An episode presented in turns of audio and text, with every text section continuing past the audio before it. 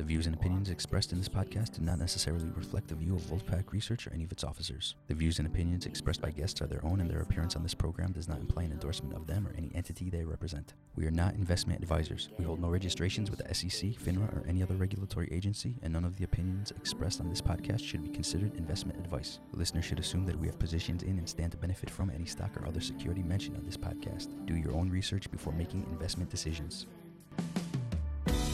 Hello, welcome to the Wolf Den. This is Dan David and the I Hung Up on Warren Buffett podcast. We have the Wolf Pack with us, the usual pack Matiko, our producer, Carl, our sound engineer, God help us all, and Tank Sherman. Today we have a very special guest, Steve Bannon. It's a pretty interesting get for us, but Steve's got a finance background. So this is the mix of politics and finance that we'll be doing in our series. And I think you're going to find this a very interesting interview. It's a long interview, it's three hours, but the background there is Steve agreed to give us an hour. And the conversation the first day went two hours. Steve was relaxed. He was unlike you've ever heard him before, unlike I've ever heard him before, anyway, I should say. Uh, and going into that two hours, he was so rushed to get out and feeling like there was stuff on the table to discuss he agreed to give us another hour the next day. This ends up being two distinctly different tones in an interview. Uh, so I think you'll see more of the Steve Bannon you might be used to, talking policy and his opinions the second day, but Steve really talking about Steve on the first day. And there's some pretty surprising things that came out of this conversation. And first, I'll tell you that the technique employed here, or what I what I thought I wanted to accomplish, was to get Steve to relax and just be able to talk because he's more of an image to many people than he is a person. And I want people to come on the show and their image is one thing, but we want to know who the person is. So the first half hour, we are talking background, where he grew up, what kind of person he is, some softball questions in there, like, you know, he likes baseball. So, you know, yeah, are you for or against a designated hitter? Seems like a silly question, but that started to relax Steve, and Steve was able to roll on from there. I thought it was a pretty good conversation. Some things surprised me in this conversation. Uh, as for instance, he has an ownership stake in Seinfeld to this day, and a great, colorful story there. Uh, and some of his policies surprised me. I don't know Steve well. Uh, I met him one time uh, and had a conversation with him for about a half an hour. That's the only time we've ever had any one on one conversation. And that was over a year ago. Outside of that, I didn't really know him very well. And I thought it was interesting to try and get to know him. And maybe through this interview, you'll get to know him. Maybe he's going to be different than you think he is. Uh, or maybe he's everything you thought he was. Who knows? You take your own perspective from it. But that's what you have coming your way. A few revelations in here from Steve that are, are pretty shocking, uh, that I think, and maybe you will too. So, with that, let's get on to it and let's uh, welcome Steve Bannon to the Wolf Den. Or, as he would put it if he called me, Stephen K. Bannon. Welcome, Steve. Hey, thanks for having me, guys. Thanks for joining us today. Uh, I'm okay to call you Steve, right? Because when you do call me, you say Stephen K. Bannon. You can call me anything but late for supper. You, you got it. I think uh, that's a very interesting thing with you when you, you know, like I'm expecting your call, and I'll answer the phone and I'll say, "Hey, this is Dan." You're like, "Dan, Stephen K. Bannon." I mean, I'm just, I'm just wondering because this is a casual conversation. This is getting to know who you are as a person is a part of what we're doing here. Do you ever call anybody and say, "Hey, man, Steve"? And and your buddy kind of says back, "Yeah, what's up, asshole? Where you been?" Do you have those kind of personal relationships like I do, for instance? I, I never thought about it, but yeah, I think I do. well, you seem kind of formal at times, like, uh, and I know that, like, look, I mean, I, I have to say, going into this, I have never gotten so much unsolicited advice on a guest before when I've told a few people, look, I'm I'm going to talk to Steve Bannon, and yeah. it ranges from, hey, you can't let that guy off the hook. You have to go at him and you have to ask him about this thing and that thing. To, yeah. well, you have to thank him for being a great American. He's a wonderful man, and you make sure you do that. Well, I appreciate the latter, but I want to hear the former. Well, I like I like to fight. I don't like to cut. You know, I always like to cut through the bullshit. Look, life is obviously is just too short not to leave your mark and not to, you know, not to get on with it. I'm glad I trigger people. I should trigger people. I'm there to trigger people. I'm there to the, the world needs big time changes, particularly for working class and for those people, whether they're deplorables or whether they're Lao Baixing. And I, I'm a fighter for the little guy. I always have been. So I, am glad I trigger people. And people say, what I really love is when loudmouths say, don't let him off the hook. Give me the best shot. Give me the best question. Give me the absolute best question you got from that guy. Give me your, what he said. Give me, he said, don't let him off the hook. Well, give me the, give me, give me the hook. No, right now. Give me the hook. What was his hook? This is, this isn't that show for them. I want to know, I want to know who you are. I want to know who your friends think you are, not who Fox News thinks you are and who MSNBC thinks you are because neither of them are right, in my opinion. They don't really know who you are. Uh, and, like, where did you grow up? What informs you? I've seen, like, I saw American Dharma, which is kind of a take on, you know, this is Steve from the beginning before it really veered off, in my opinion, where it just starts blowing shit up in the background when you're talking and, you know, kind of informs the viewer of what they should be thinking. I don't I don't have that opinion. I want to I want to hear from you. I if I had you know uh, AOC on here or Michael Moore, uh, I wouldn't be interested in machine gunning them or anybody else. I'd want to hear from them who they are as a human being. So, you know, with that, you know, who are you, Steve? Where'd you grow up? You know, I don't think. Look, it's a very you know, it's a basic story. Middle yeah. class, working class family. Uh-huh. Uh, it was with the phone company. His dad was with the phone company 50 years. He was with the phone company for 50 years. I think they may be the only father son combo to ever do that. Um, you know, he was wow. a lineman for the phone company. A mom, you know, was a housekeeper. Uh, uh, uh, was a was a uh, was a mom. You know, didn't have a job outside because she raised five kids. Some of the Catholic school didn't have. You know, at the time, never thought about not being wealthy, but you know, they paid for Catholic school and it's a very you know kind of 1950s 1960s post-war story there was nothing extraordinary you know, it was just a, a, an average kid you know played sports as kind of what'd you play played everything you know played golf played baseball. Left-handed pitcher became a relief pitcher and, and when I went, I went to a catholic uh, military prep school became a, a relief pitcher. The, so, uh, so I got I asked you brought up baseball. People want to know the important question Steve. Yeah. Amer- American League or National League? You know, it's I was a Pittsburgh Pirate fan growing up as a kid because they won the World Series in '60, and I listened to it as a you know our teacher in kindergarten. I think it was let's listen to it, so I was kind of a Pirates fan, mm-hmm. but gravitated, I guess, more to the to the American League later on in Boston and New York as I, you know, went to school at Harvard and then um, uh, lived in New York City. Not really a Yankees fan, but uh, but really uh, became more of American League. So you're okay uh, with the designated hitter, even though throw baseball. I've never. Be, I'm not a fan of the DH. Oh, good, because you need you need more strategy when you don't real have a DH. Actually, throw baseball. Right. Throw baseball. So you grew up in idyllic family, kind of the average 1960s. A lot of laughter in your household. You had four brothers and sisters, right? Did you? Yeah. Was it a Middle. serious family? Was it as a happy, you know, kind of existence there? Dostoevsky says uh, all happy families are the same, and each unhappy family is unhappy in its own unique way. We're a very happy family, very close. My dad just had his 99th birthday. All the oh, we great. five OGs. All the all the kids came back. I'm lucky my brothers sisters are still alive. My mom passed away many decades ago, but no, it's a very very happy family, very close. My kid brother's my closest uh, kid, you know kid. I never had a room to myself. Um, you know, because I, I was always had uh, somebody in the bunk bed, my one of my brothers, and mm-hmm.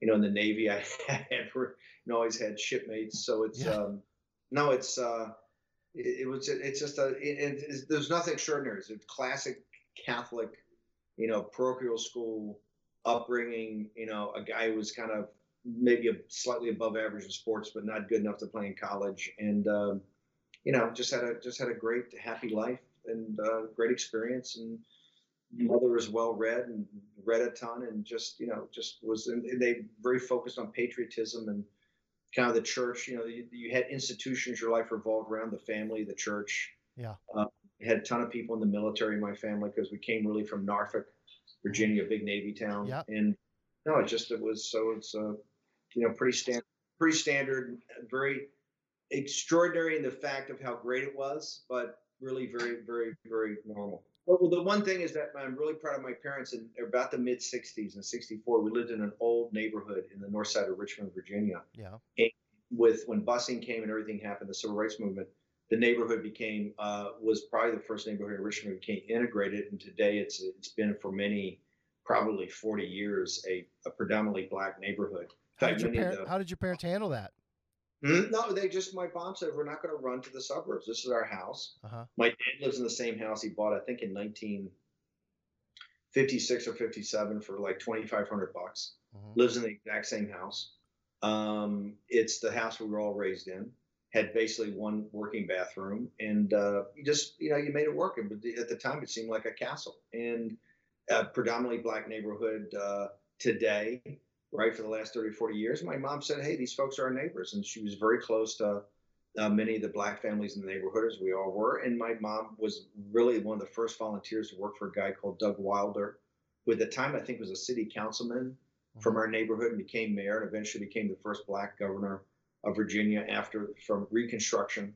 And so it was just, you know, it was very, uh, the one thing I've noticed that's different is that you know, particularly when I went to Hollywood and other places, is that, uh, or Wall Street, you know, I had actually been raised around, uh, you know, black people, and uh, and uh, and my parents they just refused to run to the suburbs. Uh, they refused to have the white flight. They said this is our neighborhood, and they really fought for uh, the ending of um, of of people that you know they really fought for busing. Judge Merhige was a guy that I think actually went to our church he was the federal judge in Richmond that um, that ordered busing, uh, which was really to try to make sure the suburbs had equal, you know, really supported these inner city schools because all the school, all the public schools had basically all the whites had fled, and my parents, my parents who were not, you know, progressive or liberals really dis- really disagreed with this. Said the city's got to hold together and people ought to learn how to live together, etc. So, but you were raised in a Democrat uh, family, yeah, correct? They were Democrats, hardcore Democrats. So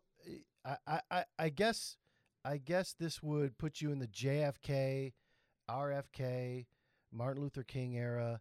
Uh, how did you how did you feel? Do you remember where you were when JFK was was killed? Yeah, I think it was. I remember specifically. I think it was. I think it was in the third grade, and um, I think it was like Sister Catherine's. I think Sister Catherine. We had like you know 80 kids in the class or something, mm-hmm. uh, which was the, still the best education I got because Sister Catherine, who had to be 100 years old, was very focused on each individual and, and your, your shortcomings before both God and her. And uh, she made sure that you learned your lesson. So, no, I, I remember that they came in.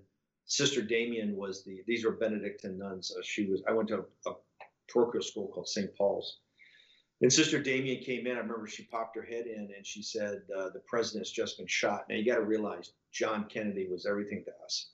My parents were uh, you know, huge Kennedy people as we all were. We all walked the neighborhood. As my older brother says, and, and he's a, a, Republican today, but he says he doesn't want to, you know, he doesn't need Democrats lecturing him about being a Democrat because as a kid, he walked the neighborhood for Adlai Stevenson the second time he got beat. Wow. Because that's wow. a hard. Once wasn't enough. He got pummeled twice.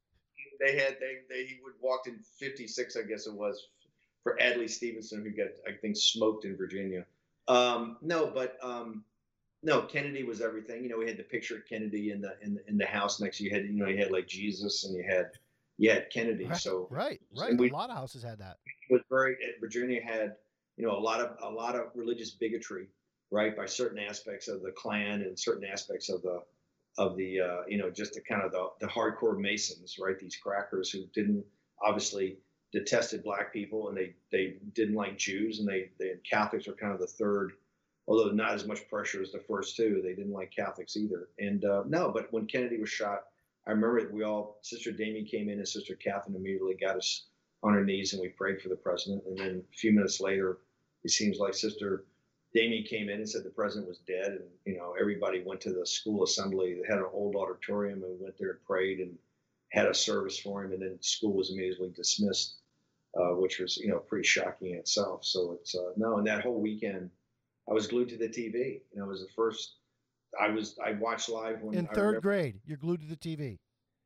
Yeah, it was third. So it was 63. I think it was third or fourth grade. I think it was third. So Sister Catherine. So it must have been third grade. Wow. Um, Okay. the um, but I watched all weekend. I remember on the Sunday with my dad, we were I forgot what we are going to do in church. We were getting ready to go to church or something. I was watching with my dad when Oswald came out and got shot live on TV.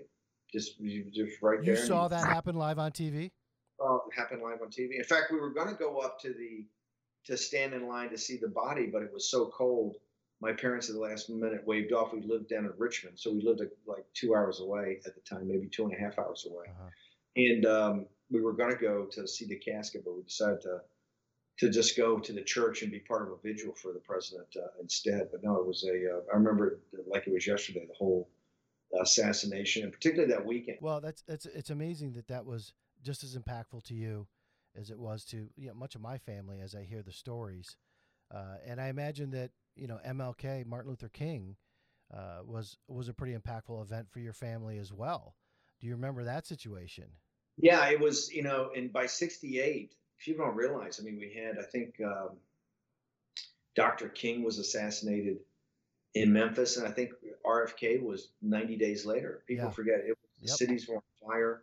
My sister had actually been gone up, to, driven with my mom with her Volkswagen Beetle up to uh, DC. I think she was actually interviewing at the Pentagon for a job, and uh, they went over into DC, and uh, I think it was like the day after the Dr. King was assassinated, and that's when the DC riots. I mean, the the, the, the riots in the cities and the in the burning um, became a, a huge thing. People forget 1968 is just a probably it, probably matches 2020 as just a uh, a, a horrible year. I forget what the British call it, annus horribilis or something. The, the, but it's what the Queen calls it. It, it was, uh, you know, I was a, I think I was in my eighth grade. I had not gone to high school. In fact, I think I was getting ready to graduate from grammar school.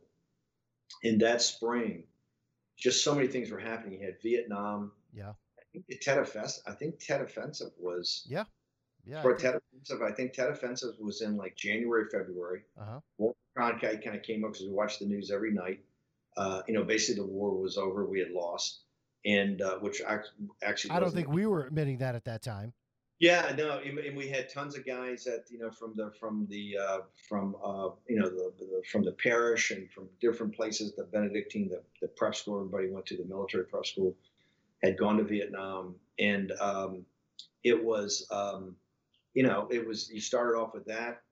Uh, every I was a paper boy, so I would take you know every day in the paper you see like three hundred thousand troops, two hundred fifty thousand troops. Every everything was Vietnam, and then you had um, you had Dr. King, you had the assassination uh, in Memphis, and then you had the uh, and then you had Robert Kennedy's right after that. It was it was uh, so that was and you think about it, that all happened within. I think Dr. King and Kennedy were 90 days, and and, and with Tet and or the Vietnam uh, config, you know conflagration was like in five months it just changed everything. I remember actually at home watching when Lyndon Johnson came out and um, had had finished he had finished first in uh, New Hampshire, but I think he'd barely beaten uh, Eugene McCarthy, who was the anti-war candidate. And I just remember him coming on national TV and my sitting there with my dad in the family room and watching it when he he gave this talk, and then at the end said, "Hey, I'm not going to run for re-election," and uh, it, it hit it hit as kind of a bombshell. So, I mean, it was a young age for you, but you seem to remember a lot about that. Do you, did you have a view of politics then? Were you skeptical of politicians? Uh, did you, or were you just like taking it all in? It was coming at you from the television, and you're understanding it as a as an eighth grader, ninth grader. I don't think I really. I mean, look, you just you know, the United States was kind of an ordered society, and uh, you know, you had a guy like Jack Kennedy who was dynamic and and, Right. and you know, war hero and everything. Then he's assassinated.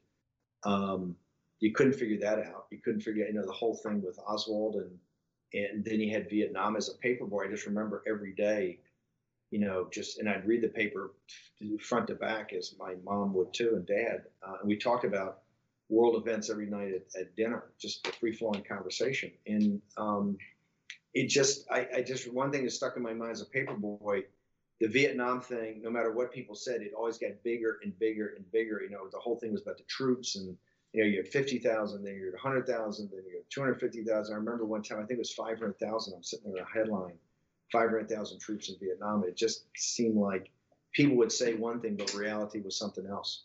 That's one thing that always, you know, stuck with me. And, and, and in 68, I think as a young kid, you just got a sense that things are really out of control.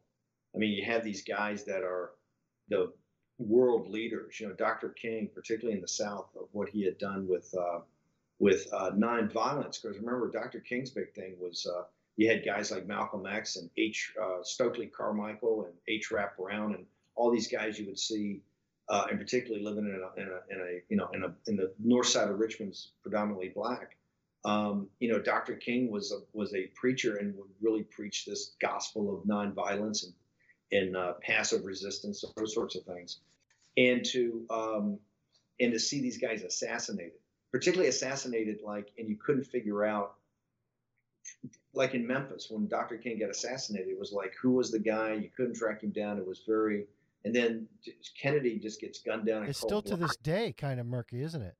Very murky, and Sirhan Sirhan's very murky. I mean, yeah. Robert Kennedy wins. Remember, Kennedy kind of comes in and he, I think, was a little more progressive and anti-war. One thing about our family is that we were Democrats, but we were pro-military, pro-patriotic uh, you know, Johnson, my parents had kind of worked for Johnson as a, you know, as, as, as volunteers for the simple reason that, uh, you know, he was Kennedy's guy. Uh-huh. And just to see this whole thing so far off track and, and what's happening. And the thing was, why, why are we not winning in Vietnam? Why are we not letting our troops win? Why are we not in Hanoi? I just remember all this talk about people are fighting with one hand tied behind our back. Our kids are getting you know, shot up and, and, and, we're not winning, right? People say we're winning, but then again, you look like, and then the Tet Offensive, is just a very confusing time. And then these people would get assassinated.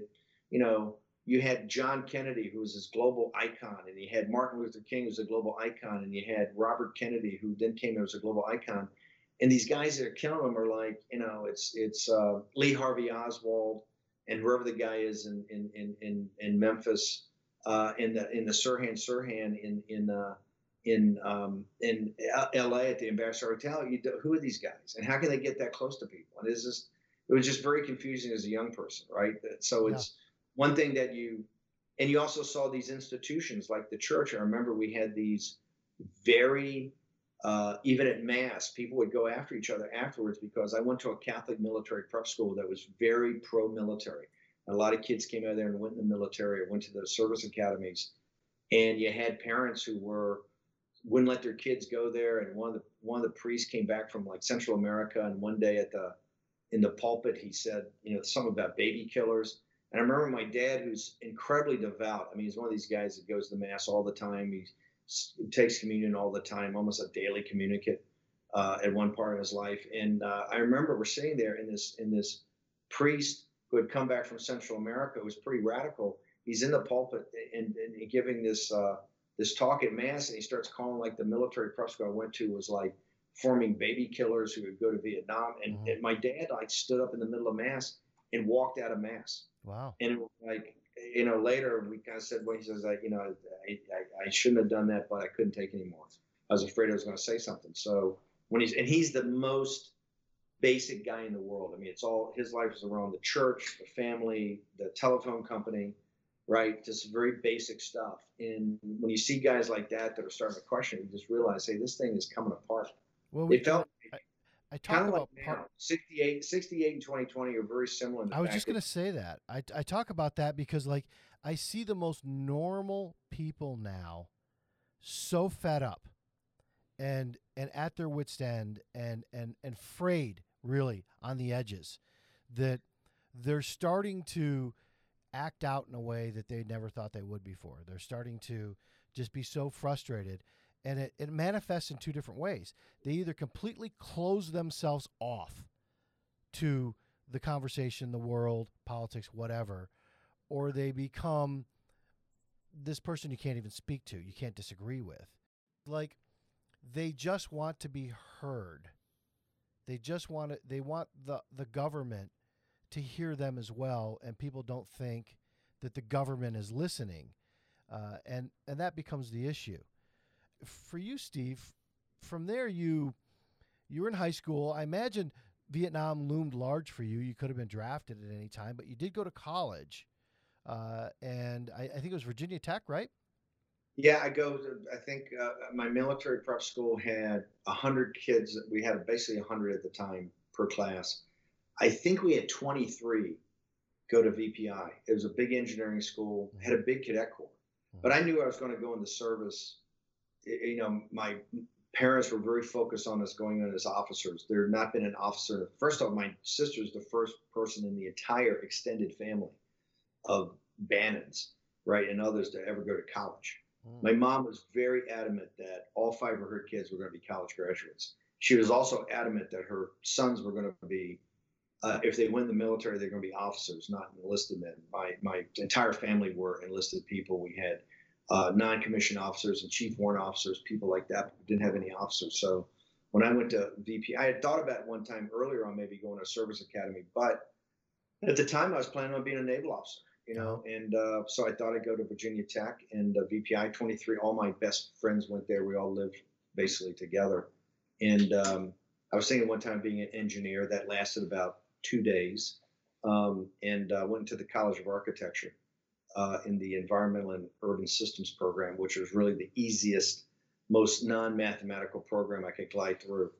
And um, so I had a great four years there, and then signed up in my basically my senior year uh, to to uh, basically you know test into and go to Officer Candidate School upon graduation. The first slot they had open for me. And, and, and you did end up going to the Navy. Uh, yeah. And you did end up becoming that officer. Uh, yeah. And you ended up on a destroyer in the South China Sea. I was very fortunate. So as a kid, you know, uh, most of our family's in Norfolk. So a lot of my ex- formative experiences around the Norfolk family, around the Navy, and hearing all these stories. And uh, it, I, you know, you're permeated with the stories of World War II. But what really got me was the, the stories about the Pacific, and I became, as a kid, absolutely obsessed with the the Pacific War. Um, I, I, knew uh, just I, I, studied it. You know, I studied a lot of military history, but I really knew the uh, the war in the Pacific, and just always wanted to be from a very young kid a naval officer, kind of like Jack Kennedy was was in uh, was right. PT Buffalo Yeah. A movie that had a massive impact on me as a young kid was The Bridge on the River Kwai, uh, and just seeing that jungle and all this farm, you know. And China had a huge just even draw to me. So I was very focused going to the Navy to be a I wanted to be in the Seventh Fleet. I wanted to be part of that fleet that had won the Pacific War and was so famous. And I just, you know, I finished very high in my class. I think I might have been number one in my officer candidate class. Because remember, if you're not Naval Academy and if you're not OCS, those are the ones they really got investments in. Mm-hmm. As an OCS guy, you're just some schmendrick, right? That's a 90 day wonder or four months. So if you wash out or something like that, they're not losing anything. Right. Um, but I was very fortunate. I finished very high in Newport at Officer Candidate School. I got to select. I basically got to select. Uh, since I was number one, I got to select my uh, destroyer. I got to pick my ship and a, in in the in where I was, and I got a Spruance class destroyer, which is the, the the newest, most radically designed destroyer probably in the history of the United States Navy. Uh, I got to pick a Spruance class destroyer, and I got San Diego, California. So I got both. It was just fantastic, and I got to my ship, and it was it was a handpicked. The uh, Paul F. Foster was DD 964 is the second ship of the class, the the 963 class, the Spruance class, named after Admiral Spruance, um, came out of the yards in Pascagoula uh, in not great shape, and it had a lot of things that had to work out. So the, really, the first ship of the class became the Paul F. Foster, my ship 964. It was a handpicked crew it was a hand-picked wardroom. I had nothing but brigade, and I had finished very high at surface warfare officer school. Also, so I got on board here, and you had brigade commander at Ohio State, which is one of the premier ROTC units in the country. You had brigade commander from Notre Dame, which is the premier uh, uh, ROTC Navy, uh, second only to the Naval Academy. You had, I think, two or three brigade commanders from the Naval Academy. We had the brigade commander from University of Mississippi. These are really the top programs in the country. We had the number one uh, ensign or lieutenant JG, et cetera, handpicked crew, great captain, Captain Sullivan, who eventually uh, uh, went on to other things. Our second, the, next two eventually uh, were commanding officers of battleships, uh, which had been brought back back in those days. So I got on board and it was just incredible. And as soon as I got on board, we essentially deployed to uh, Asia, and I deployed to the South, patrol the South China Sea, and to visit Hong Kong and China and the East China Sea and all that Japan. And it was just it was a it was just a fabulous experience. I was thrown in as the A gang officer. That's the assistant engineer, and it's uh, it's the, what they call the cream of the crap. In in you got every you got all the responsibilities, everything that's not electronic warfare or a main engine turbine. I had really tough guys. It was a great. I learned more about leadership. You know, I thought I was a student body president at Tech. I thought I was a great leader, and I realized that all I was doing was pointing middle class kids who were very motivated. Let's go that way the Navy taught me real leadership. It taught me, and, and the reason was all the guys in my division. I think we had 29 guys. This is the beginning of the all volunteer force right after Vietnam. Vietnam had just ended, and they had a choice. They had a choice between jail or the military. And I realized very early that these these were the deplorables. These people were incredible. They would kill for you. They would work. If you just got in there and you know and rolled your sleeves up and, and gave them an even break and, and had their back, they would they would turn heaven and earth. And I realized I said the, the systems never worked for these guys at all. And there was a cross section. There were, you know, you realized that then, or you realize that now. No, I realized that at the time. I realized that hey, these guys have never because when you read their service service jackets, you think you're you know in some criminal gang, and when you get there, you realize if you just support them, look, they're not all angels. That we had definitely had problems, but it was you know my experience there. A gang, I got to be you know uh, was a junior officer of the deck. I got to be officer of the deck very quickly. My division was very squared away. Uh, we we got all the stuff done we had to. The ship was a very new ship, they got and it had a lot of problems with evaporators. A lot of the equipment was brand new. Uh, and then I, I I fleeted up really to become navigator for our second deployment. It was very fortunate that the XO and the CO were East Coast sailors, so they had very little. Uh, they had no Pacific Fleet experience, and all of a sudden, the couple of the junior officers, myself, were really experienced. We'd already done a, a very tough deployment. In what made uh, it tough? Tough. We were at sea a lot. The, the ship was a, a it was uh, our our mission. The Spruance was class was built as a plane guard ship for carrier battle groups. We were state of the art anti submarine warfare. So the whole thing was to hunt Soviet submarines, basically right. fancy attack. It's South China Sea, but you're not really worried about China. You're you're right there with China Russia. was a total non-event at that time. It yeah. was a, China was not relevant. It was it was a Russia. Yeah. It was the Soviet Union, and eventually in the second deployment, we we basically got underway. What you do when you're in San Diego, you, you deploy to the Hawaiian op area. You do a changeover from the third fleet to the seventh fleet. Seventh fleet's an operational fleet in the Western Pacific. The third fleet is the operational fleet in the on the Pacific coast. And what you do is you do a changeover. What you do is exercises. You get used to the way the Seventh Fleet, their tempo. Uh, and we were doing practice. We had this massive operation going on off of Hawaii. This is the second deployment. When the red phone went up and said everybody in port to Hawaii immediately, and it was like had to be 40 or 50 ships, and that's very extraordinary because Pearl Harbor is a very tough sea detail uh, particularly with modern ships. It's one of the reasons Pearl was such a problem when the attack in Japan. Ships couldn't get out because of very narrow, mm-hmm. very narrow passageway. In addition, Honolulu's so exploded in growth. It's very tough at night to get really your markings to go in there because the city so so has grown up. It's very tough to find it. Really kind of figure out where you are. And we were line, told to line up on the carriers and to go in in the middle of the night. And it was when we were lining up and getting set to go in that we were told that the hostages had been taken in uh, in Tehran, and that uh, we would be deployed immediately to the Persian Gulf. Now, what happened is that as we went in, I was the navigator, so the XO, the navigator, and the and the CO had to go over to Pacific Fleet headquarters. Everybody got briefed. We kind of found out we had to get the charts for the South Pacific, everything like that, and then and then you know Diego Garcia we got out, and then we then it was determined that uh, we have a treaty with Korea that we would keep a, a, a, carrier battle group. It's been told at the time, but back then it was secret. But it's something that people know for the last forty or fifty years that we would follow the Midway.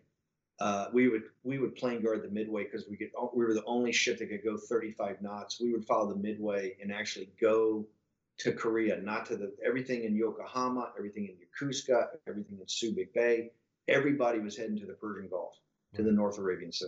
And uh, we would go to Korea and follow the Midway. And we went and followed her, and then we broke off eventually after we got, we had some mechanical problems. Uh, we eventually went to the North Arabian Sea and to the Persian Gulf uh, and got ready for the. We practiced and worked up to the assault in Tehran that eventually eventually well, failed. Before the assault, what was what was the the feeling of the fellow sailors when that I I remember the hostage crisis. Now I I was ten, I was ten, and I still remember it like it was yesterday. So that was a big deal for me. Uh, you're you're a bit older. You're you're on a destroyer. What was the feeling on that ship when you had heard what happened there and hostages were taken in Tehran? It was just, hey, this is a job we got to do. You know, something. You know, something's the balloon's gone up, and there, there's a big problem. Um, you know, Iran has uh, fallen, and it's become this kind of radicalized country. We didn't know a lot of details. I didn't really know, and we didn't really understand even about the hostages. We just knew that there was a major development in that the, the Pacific, basically the Seventh Fleet, we, we had a whole thing because I was navigator. We had an entire almost deployment worked out for the next three or four months of working in the South China Sea, going to Hong Kong, going to the Philippines, then going up to the East China Sea. We, we, we had the charts, we really had everything, and that was just all gone. Everybody was heading to the North Arabian Sea and to the Persian Gulf. And you got to remember, nobody had ever been there. The charts we were using were in the for the South Pacific were charts that I think were done by Cook in the Royal Navy. No. Uh, it was just yeah, it was not. Remember, even in World War II, with like Guadalcanal, we had Solomon Islands, we had very de minimis. We don't really know that part of the world, right? That I don't really know how was, I can remember that. I didn't know that to this day. the East, the British, the the Dutch East Indies, which is you know in Indonesia today and all those countries, the Dutch East Indies and all of those areas are very not really. The American Navy kind of went through island hop, shot it up, and moved on. Um, so it's not a place we know. The the Straits of Malacca, going past Singapore, was really not a place that the Navy had been a lot of. They had a, a white fleet, I think it was in Bahrain, uh, that was a couple of ships, but no, Diego Garcia was this basically an atoll with a with a, a pier that went out. Uh, the British controlled it was uh, the charts were all Royal Navy charts. We had very little understanding, and there was two in the North Arabian Sea right off Iran before you hook into the Persian Gulf, there there was called Gonzo Station and Camel Station. Those are two, uh, you know, geosynchronous or two two places of latitude and longitude where the carrier major carrier battle groups would be. You have a carrier battle group at Gonzo Station, a carrier battle group at Camel Station, and uh, and those were you know we did workups workups, uh, you know, nonstop. I, I do remember as a junior officer. By workups, you mean like for an assault? Practice for the assault. Basically, yeah. every day you get there and it was, you know, 110 degrees. I don't ever remember seeing the sun in the North Arabian Sea or the or the or the Persian Gulf. It's just all gray, all at 110 degrees. The, the the it's just complete gray because of the desert, because of the sand, the haze. And I just remember working up workups or just practice all the time.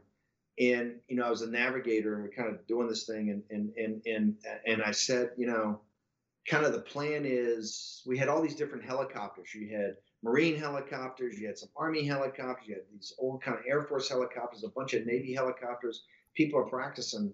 And I kind of said the, what the plan is. Said, well, you need lift capacity to kind of, we're going to go out we're going to fly these things essentially from New York to Kansas, to Kansas City. They're going to meet, rendezvous, get refueled, and then do a then do a treetop you know, for another, I don't know, three or 400 miles into Tehran. They're going to have Navy Special Forces or Army commanders in there that get round, get the get the hostages, and you're going to, you know, go in. And Carter's been this thing that they have to have enough lift capacity to guarantee that everybody can come out. Yeah, hold on a second. I'm just a junior officer, and I'm sitting there doing some math. Give me one. Well, give me one second, Steve. So, you're talking about Operation Eagle Claw at this yeah. point.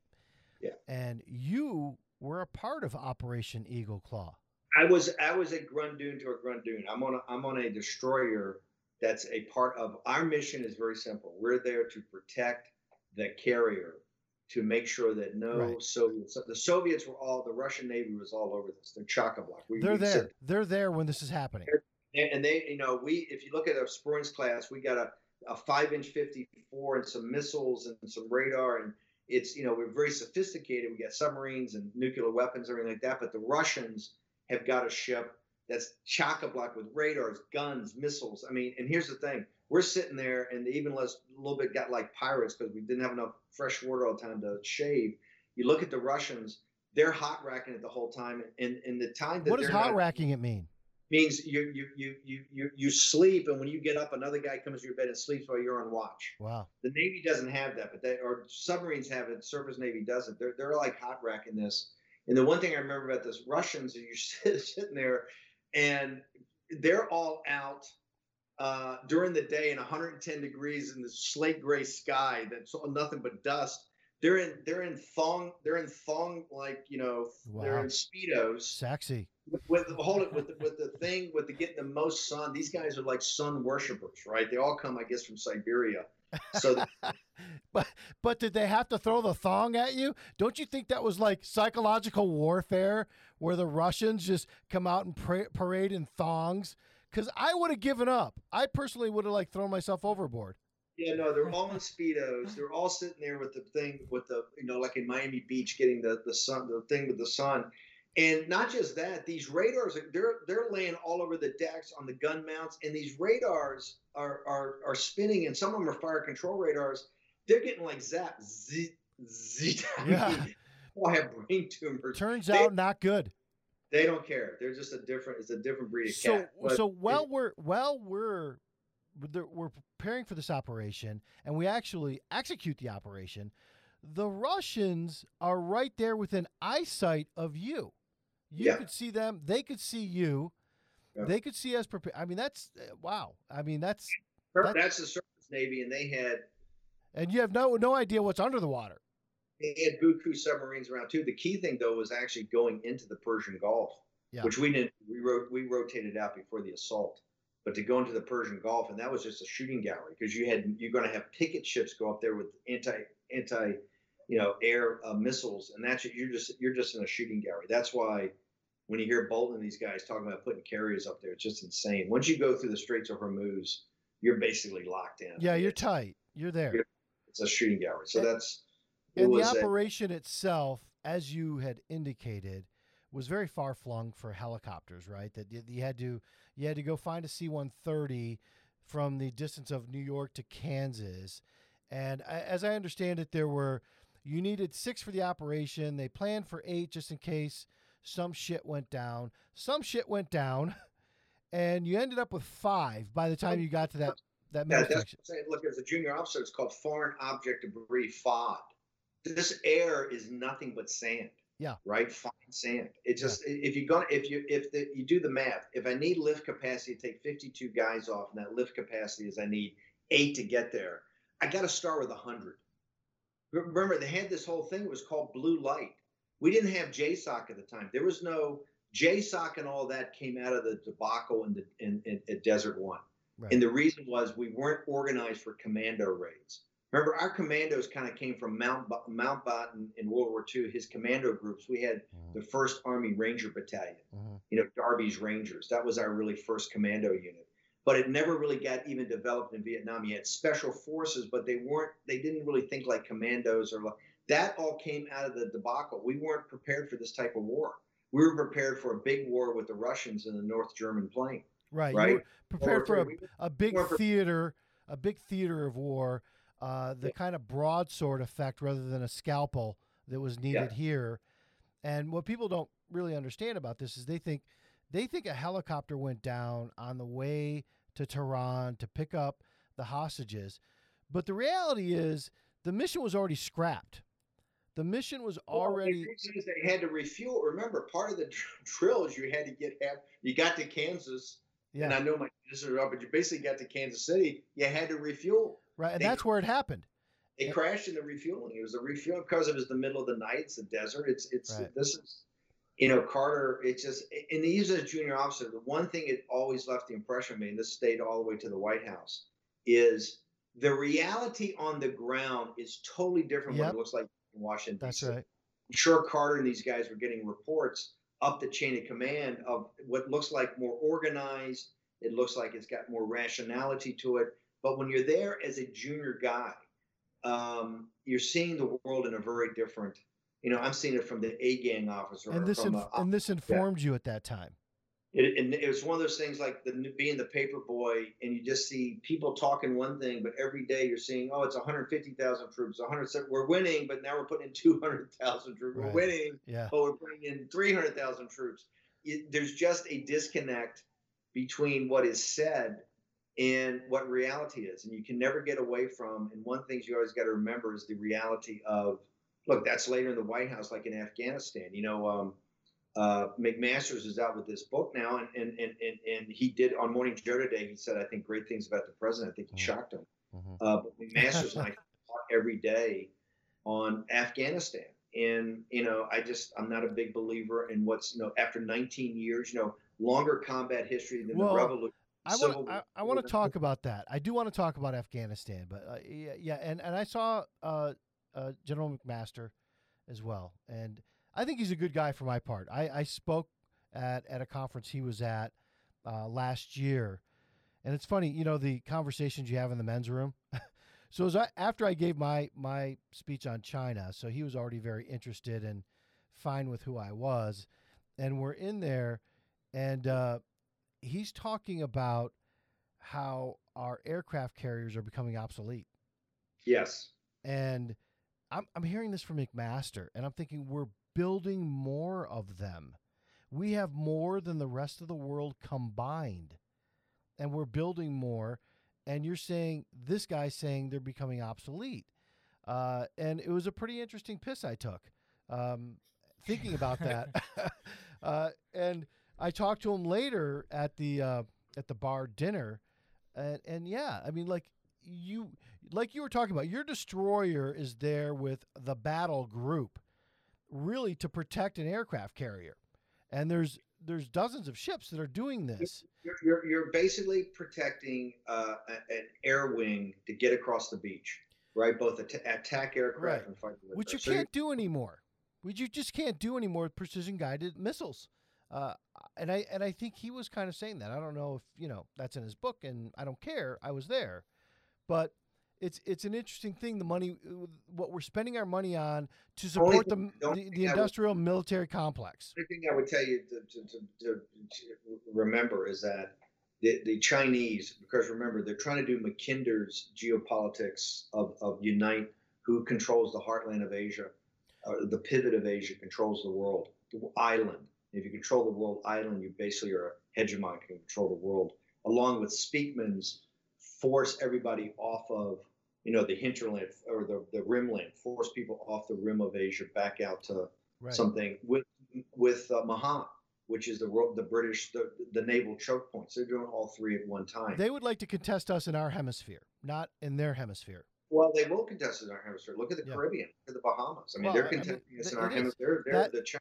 That is the that is the Belt and Road policy, Steve. That is the Belt and Road policy. They are but, contesting don't shortchange the carrier. It's much more difficult today to protect the carrier battle group, but it doesn't, I don't think, takes away the utility of the carrier battle group. The carrier battle group is still the best way for the most force projection you can have without having to send in big army, right? If you if you're going to leave the area of special forces uh-huh. and commando raids and things like that, and actually get into something that gets people's attention, right? And I'm not listen. I think kinetic war is the last arrow in the quiver. We, yeah, well, look, it, it, gets your attention, and it, it is the most serious uh, uh, kind of um, visual sight coming into a war theater there is, until it isn't, Steve. And I, and I think I think we're getting there. But backing up to uh, where you were with Carter, now I think my opinion is this, among other things, but this may be centrally cost Carter the election this debacle, which was in 1980, going into his election, and you had Anderson jumping in, and this really dynamic Reagan showing up. It cost Carter the election because it was such a colossal fuck up. Uh, and I'll tell you, I'm going to give, I'm going to give President Barack Obama a compliment here and, and say, I was really impressed that he went after Bin Laden with a lot of pushback from what they say. Now, I don't know if this is them trying to give him extra credit where you know Secretary Clinton and and you know Panetta and everybody said no no no no don't do it. But going into the election, for his second term, he pulled the trigger on going and getting bin Laden, and that could have been the end of him. Did you agree with that? I, I definitely agree. Look, I think his bigger thing was the pivot to Asia, but yeah, I think I think going after Bin Laden, which other people had had the opportunity, and uh, they particularly blew it at Tora Bora and some other places. I oh, well, Clinton blew it. I mean, you know, back in the day. Like uh, Clinton, no, at Tora Bora, Bush blew. Remember Tora Bora? He did too. He did too. But there was before that, we had several occasions with him. Paramilitary. Yeah, Clinton waved off a couple times in the '90s. He had yeah. him dead to rights at a couple Falcon hunting. Yeah you know things. He didn't want to kill other other princes of other Gulf Emirates, which I wouldn't have given a shit about. No, who fucking but, um, cares? Um, the, the, the the Bush had him, you know, after the horse soldiers took Kandahar. Uh, in what 45 days, yeah. he had a, they had him boxed up in Tora Bora right. and let him slip out to Pakistan. So no, I thought, look, I think President Obama uh, did a lot of things that are smart. I think the things that that actually got away from him in foreign policy was his handler, Joe Biden. Remember the, the status of forces agreement for Iraq was supposed to be Biden's to negotiate. He blew that. The p- big thing was the pivot to Asia. President Obama understood one thing, Dan, that you know more than better than anybody, how important China is. Yeah, I mean, he, he, well, I you know, look, he may have understood it, but look, I I want always always wanted to be an Obama fan from the day he was elected. Uh, I was a big John McCain fan, so that that is in all honesty who I voted for uh, in spite of Sarah Palin, who gave me heart palpitations going right up to that day. See, but, I'm a huge, I'm a huge Sarah Palin fan. I think um, McCain's a stiff. oh well, I'd love to change my mind, but I can't stand her. Uh, and uh, did you call McCain a stiff? Total stiff. Total oh stiff. wow, man! Drop the gauntlet. Uh, shots have been fired. uh, I look. Let's not derail this but I love the guy. I always did. I thought he fought back against his party or any other party for what he thought was right. And, and sometimes he was wrong, but he did the one thing that nobody does today, and he would compromise with with the other party to get things done. And he was a very profane yeah, man. I love I love that he was a profane man. Compromise with the other party to get their things done. Yes, he was very good at that. Okay. He had a great track record. That'll, that'll be our next that'll be our next show. We will bring our 50 calibers and we'll go at it. But having said that, I the day that Obama was elected, I was very proud. And you know, our first minority president was elected, and I wanted to be very supportive of him. I always did. And I never understood some of the really shitty criticism he got when actually his policies were open for great criticism including the pivot to Asia, which was done in a half measure. It, it, it, he didn't really fully pivot to Asia. Do you believe he fully pivoted to Asia? I want to make I want to take his defense. I think he wanted to get what I call get out of CENTCOM. The CENTCOM mentality has just is ossified American foreign policy. That's why McMaster's, you know, all the remember all those guys that are now three and four star generals all came in as like, you know, second lieutenants yeah. or, or they were all, you know, the whole thing has been crafted around CENTCOM. They have a CENTCOM mentality. And this is why McMaster's is prepared to bleed us out, you know, in Afghanistan forever. He said on 60 Minutes the other night, I, I, I think we ought to be there till it's sustainable. But that'll be in like, you know. No, that'll next- be never. That'll be never. Obama understood because Obama's a smart guy. I got to pivot and, and, and start to figure out this. China's got to be number one because they're running the tables on us. Yeah. But remember, why is Biden there? Uh, uh, Obama runs as an anti-war populist and upsets the machine that, that yeah. controls the Democratic Party. That's voted against Clinton. the war. He voted against the war. Voted against the war, and he was a fire-breathing populist against the Wall Street faction of the Democratic Party. You know, the was the Democratic Leadership Council, the DLC. That they're all, you know, they're all Wall Street guys and corporate guys, and that's what represents the Clintons. And he beats that, and they got to put a babysitter. The babysitter they put in is the guy that's on the the Senate Foreign Relations Committee He controls that. And he's from Wilmington, Delaware. He's the concierge for the uh, post office box drop for the global corporations. corporations yeah. One yeah. Joe's Joe Biden. Credit card companies. And, and credit card company, the whole thing. So Biden, Biden, he and Biden's mandate is to kind of take foreign policy and get things out, get the status of force agreement, blows that. But most importantly is a pivot to Asia. Yeah. Biden is supposed to be the guy that's all over the pivot to Asia, and he completely I mean, at the end of the day, well, somebody Obama, fucked it up. That's for he, sure. Well, I think it's more than it's more than fucked it up. I think he's compromised. I think if you look at his track record, look at the end of the day, their their pivot to Asia was to forward deploy one brigade of Marines to Darwin, exactly. Australia. Exactly. Was it? But worse, it was to buy into this concept of the Thucydides trap. The framing device is the problem. Because if you buy into the Thucydides trap, let me go back to my time in the Navy. The same guys that ran the same scam, it's it's Graham Allison and Henry Kissinger. They're the two big nuclear theorists, right, out of Harvard. Yeah. This whole Thucydides trap thing is a scam that was run back in the late 60s and 70s. The Soviet Union was a rising power. Their command economy was much better than ours. Their military is much better. That's why you have to have detente. That's why you have to have SALT. That's why you have to have rapprochement.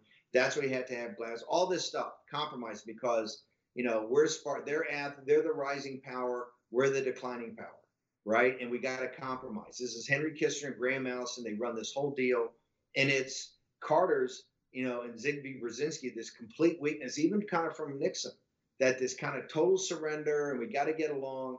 And then this guy Reagan comes along and they go, hey, what's your strategy? He goes, hey, how about this?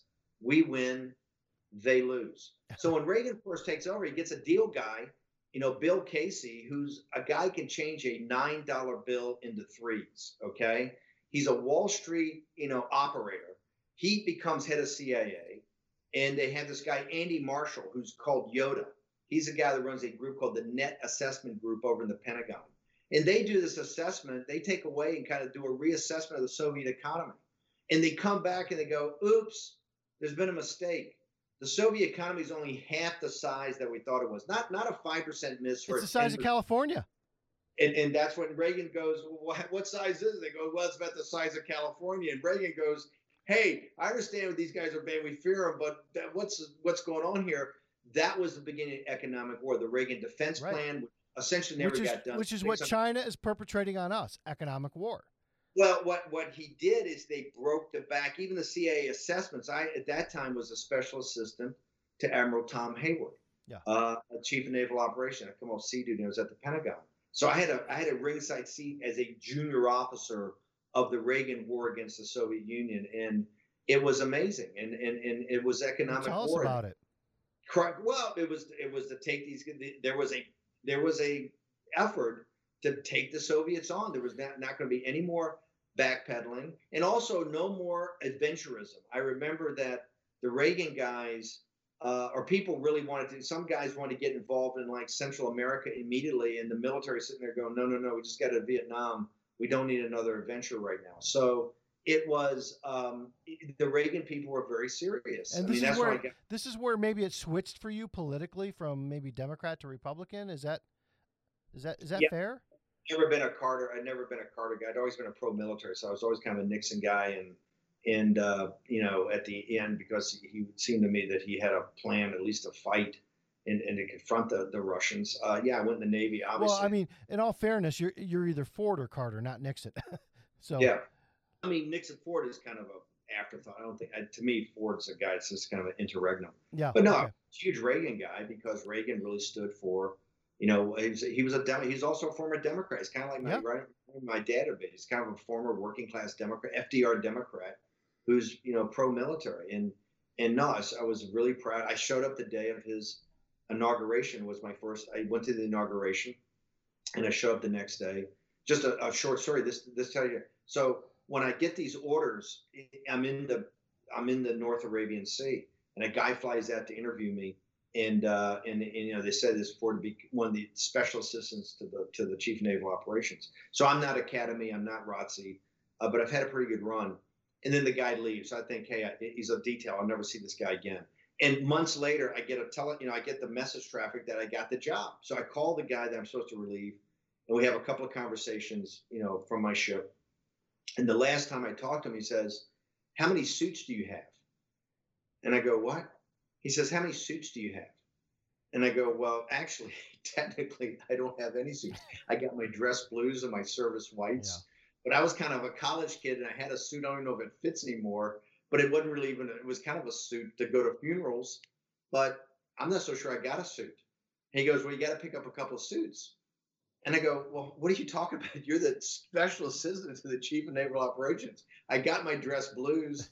I got my whites. What else do I need? Got my khakis. He said, No, party attire. he says you need you need you're going to need four or five suits. So I called around and people said, yeah, they, the, the Carter administration thought there were too many military guys that everybody in the Pentagon wears suits four days a week. And I go, are you kidding me? So I go and I, I go, I go and you know, I, I, in Hong Kong, I think I got a suit and I got some, you know, Joseph Banks suits and just thought I was like, you know, it's just amazing. I was ready for, you know, I was Gordon Gekko, right? I had some Joseph Bank suits for a hundred bucks. So um, the very first day after Reagan's inauguration, I show up and I'm in a suit to be the in the, the Admiral Hayward, I think was. Uh oh. And and no, we're all in suits, and I'm just sitting there going, "This is the most bizarre thing," because everybody, every military officer, buys bad suits, right? They're all bad suits, and I'm sitting there, and uh, at five o'clock comes out from Caspar Weinberg, Secretary of Defense, that said like General Order Number One, tomorrow at six a.m everybody's in the uniform of the day. And they laid out what it was. I go, thank. It turns out Weinberger shows up that morning after the inauguration, like five in the morning for his first day as Secretary of Defense. And um, he shows up and he's wondering why everybody's in a bad suit. And he said, well, Carter kind of said years ago that we should wear suits like four days a week. And he was going to send everybody home. He said, fuck this. I want you guys in uniform and uh, but that took place, and the next day we are in uniform. And, and that, that that really kind of sets the stage. This is different. This is different. We're, this is serious. We don't. We we we, had, we respect the military. Uh, we we we want the military. Uh, you know, we appreciate the military. You're not some afterthought. Um, it's still, by the way, in the in the in the White House. This is uh, with McMaster's. Uh, McMaster's wore a suit most of the times. You go to the National Security Council, most of the military officers are, are in suits a lot of the times. There's really? still this kind of, even around the White House, that you don't want too many guys in uniform, which I, I don't agree with, but that's still a mentality. The guys on the National Security Council will wear civilian attire. You know, the, the 60 Minutes thing the other night had uh, McMaster's when he was in the Oval and in the West Wing. Every shot I think of him on 60 Minutes showed him in civilian attire when he was still an active duty uh, three star. So um, it's uh, still mental, but no, but the Reagan years were. I was there for a couple of years under President Reagan, and as a junior, as a grundoon, I just learned so much. One thing I learned is I wanted to go to Harvard because all the guys made decisions. Every guy making a decision either going to Harvard Law School or Harvard Business School.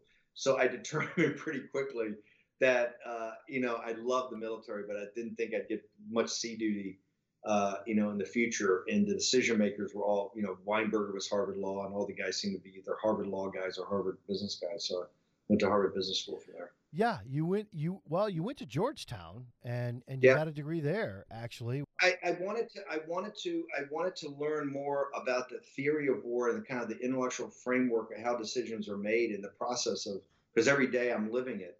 And Georgetown had a program, I think it was put together by Jeane Kirkpatrick, uh, at the School of Foreign Service that you had professionals. You had guys on the Hill, the mm-hmm. CIA, at the agency's Defense Department. It was really professionals to get a master's degree in national security studies, and you had to be a you had it couldn't just be some kid coming into a graduate school. You had to be a working professional, and we did it on nights and weekends. So I mean, I was working. You know, I'd get there at like five in the morning to ten. It was it was probably the toughest grind I've ever had in my life for two or three years to be the special assistant plus get a master's degree. Yeah. But it was an incredible experience. I met so many people, and I came out of there really. That was a that was a kind of a uh, a crucible. I really had a really good feel for national security policy, how it was formed. Seeing, uh, the, the, you know, I was my job was a special assistant to the CNO's executive board, which is essentially the board of directors of the uniform Navy a highly classified job in a inside a vault. I was in a vault in a vault, so I got to see everything, the long range plans, and then had the the the the theoretical of Georgetown. I had great, you know, Dr. Ed Luttwak, Ben Adams. I mean, this was a who's who of of teachers. Uh, this guy named Colonel Boyd, who came up at the time of this thing called maneuver warfare, just uh, you know just Luttwak alone you just you just you learned under the Loren Thompson eventually was a student eventually became head of the program.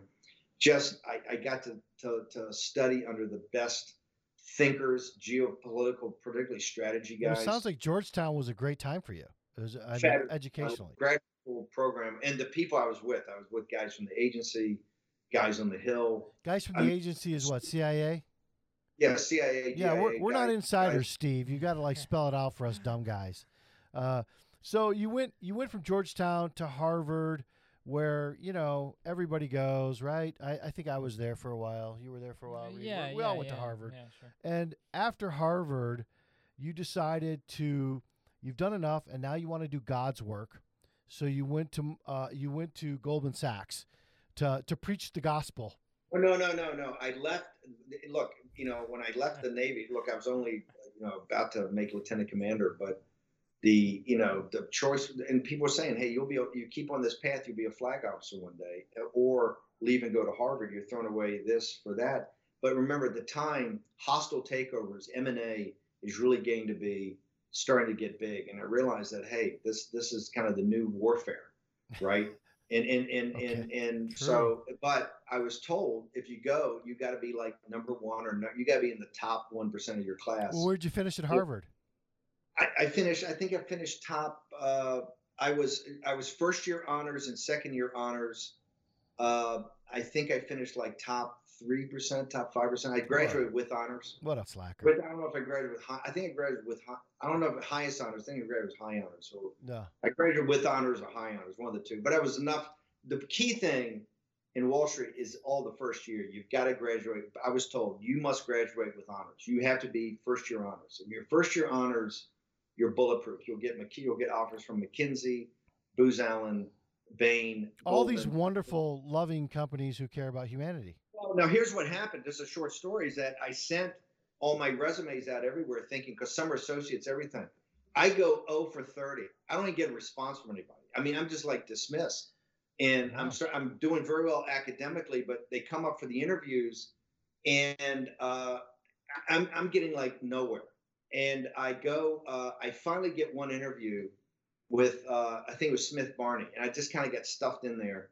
And I sit there, and there's like a 26 year old a first year associate that's like my entry interview.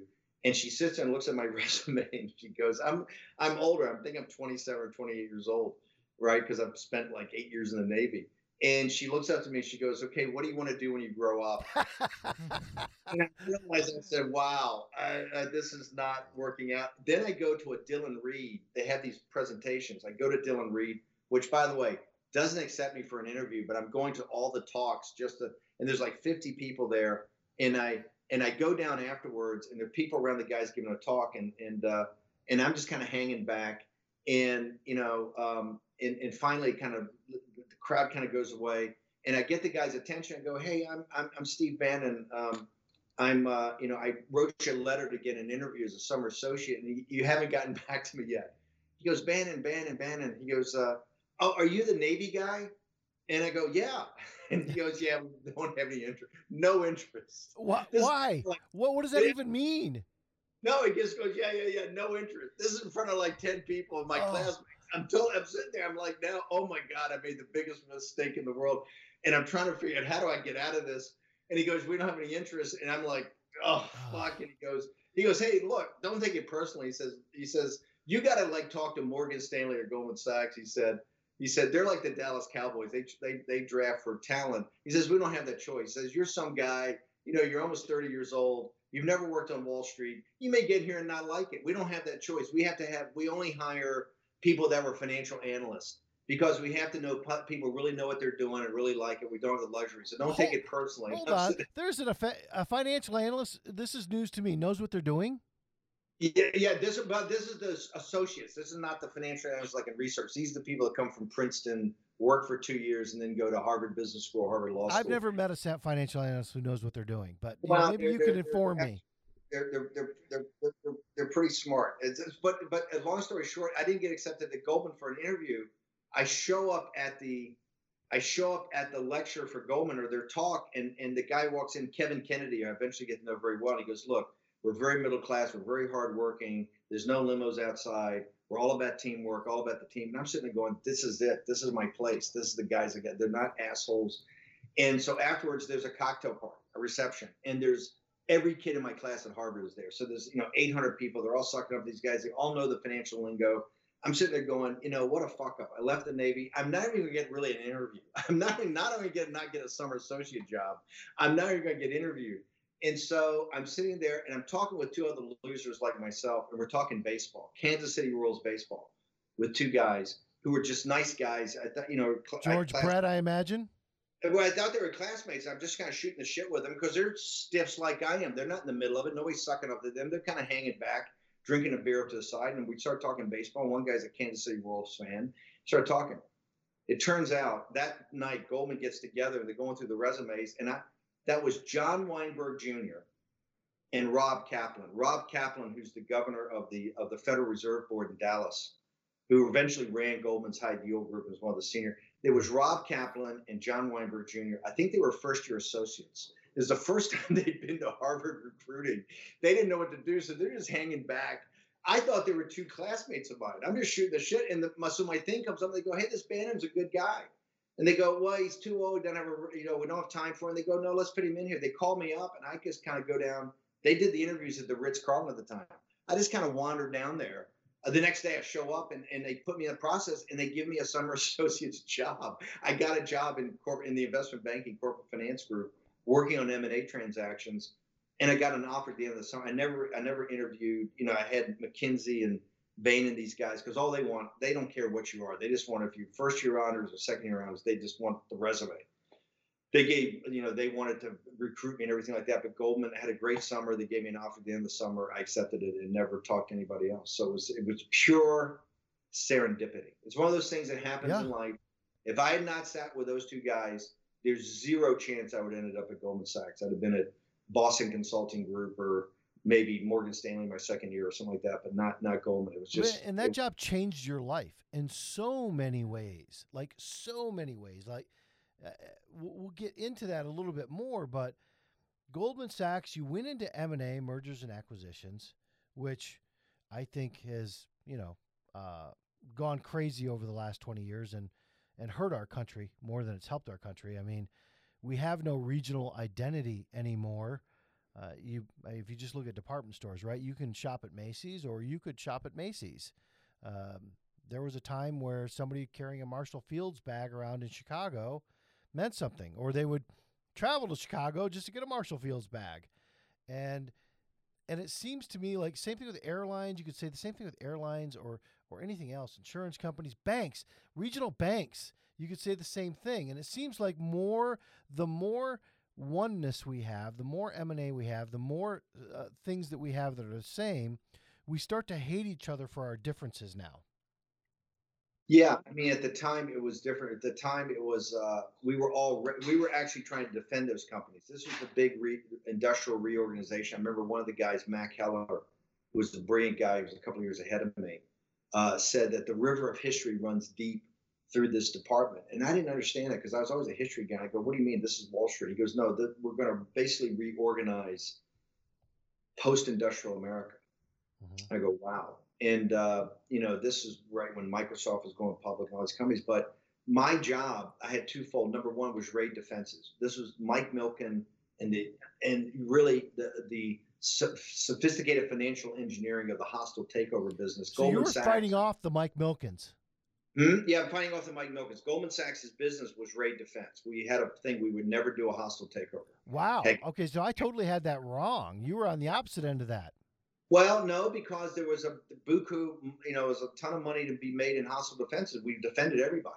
And, and you had Milken coming after these companies. You had all these guys coming. You know, Bruce Wasserstein would represent the hostile takeover. So Icahn I mean, was around back then too, right? Who was Icahn? Yeah, oh, Carl Icahn, Irv Jacobs, all of them. That's the beginning of the, the, the and Icahn was kind of a a marginal player back then. He became much bigger later on, but this was the beginning of the whole hostile takeover in the 1985 to the mid 90s, late 90s, and, and, Goldman was raid defense. So I had two businesses. Number one, I was a junior guy on these raid defenses, and also because I was a little older and had some presence, I, I got into going out with VPs like John Thornton at the time and and pitching exclusive sales of entrepreneurs' companies. So I had a, both an entrepreneur part where I would sell companies for 50 to 500 million dollars in uh, controlled auctions, and and and doing raid defense as part of a bigger team that was much more complicated. And so I got a tremendous experience. But you saw where on these raid defenses, I mean, you were looking at the pension funds, you were looking at selling every real all the real estate of shipping the jobs out to Mexico and keeping the marketing here. Was a it was a time of deindustrialization. This is pre-China coming over. This was just, and, and look, a lot of these companies were very uh, stuffy. A lot of these companies had not really thought through, uh, you know, how to really run as an efficient organization they can. This is also the rise of something I learned at Harvard, which was this, I, I call it kind of a fetish, or, or this became kind of high church theology, was the maximization of shareholder value. I think it was a couple of guys in Rochester that came up with this idea, but it became yeah. part of what would became the financialization of Wall Street that everything could be everything could be taken back to the net present value of the stock price at that moment. Right. Nothing right. mattered. where, no where we are today. This is where we are today. Yeah. It, it, I don't think it's quite as bad today as it got at the height of it, but probably in the mid 90s to late 90s. And it started in the mid early 80s to mid 80s. But this concept that everything is gets back to the net present value. Oh, we, we, we could we could debate that when, when we're not just like focusing on you one day you and I can we'll get back to John McCain and this issue. But go ahead. No, but that's I mean that was my life for you know six or seven years until I realized I joined Goldman because I loved it and I saw that it was starting to change and get ready to go public. And when it became public, it would be like Citibank or anything else. So I, I left and formed my own firm with Goldman guys. Well, now, they, now how you did this? What first of all, you you went into Goldman, and you said, um, well, I guess the sex, drugs, and rock and roll maybe weren't happening so much back then. They were a private company. Um, but not you, Goldman. Goldman was Goldman. Goldman at that time was a private partnership. It's very. It was pretty white glove back then, huh? They were. Well, not remember. First, Boston and Morgan Stanley were kind of the uh, the, the awfully awfully establishment institution. Goldman was kind of the scrapper that was at the time. Uh, but we didn't. It was a very, very, very rigid social system inside. Wow. Uh, no, no, no partying, no, or some guys did, but it was marginal. It was, it was very much a middle class, very much a look. Let me, let me let me just tell you, Steve. I have it on good authority. My first three years at Goldman Sachs, I took off three days, Christmas Day each year. Well, I, I worked. I have it on good authority that right after you left, they started snorting coke off hookers' asses. So, I no, think... what? But that's one of the reasons. Look, I'm not a Puritan, but one of the reasons that you could tell there was going to be a shift in the culture because they're getting ready to go public. It was just a different it was a different time. I think yes, I think a lot of the partying and things like that came as part of the fact that you're not joint and severally liable. For remember, the partners at Goldman Sachs when I was there, every fairness opinion and every IPO, every yeah, partner mattered to them personally. Yeah. Liability for. Yeah. If you go to take a fairness opinion and had guys like Peter Sachs and these guys running these commitment committees and go ahead, they would, you know, you, you would it would be a it's a proctology exam. Yeah. Right because well, they're the ones they're it's their dicks on the anvil. Well, okay? I, I am doing another show at some point strictly on the death of corporate governance in the United States, which we have none of, with a so-called independent board of directors or board of directors, where people back then, like you're saying, their name meant something. Them signing something meant something. It means nothing now. But for you and where you're concerned, you decided to go where it, where it was going to be more stuffy and a little more conservative Hollywood. so, okay, you you you decide to well before actually you made you made a, a quick stop before Hollywood to the biosphere, right?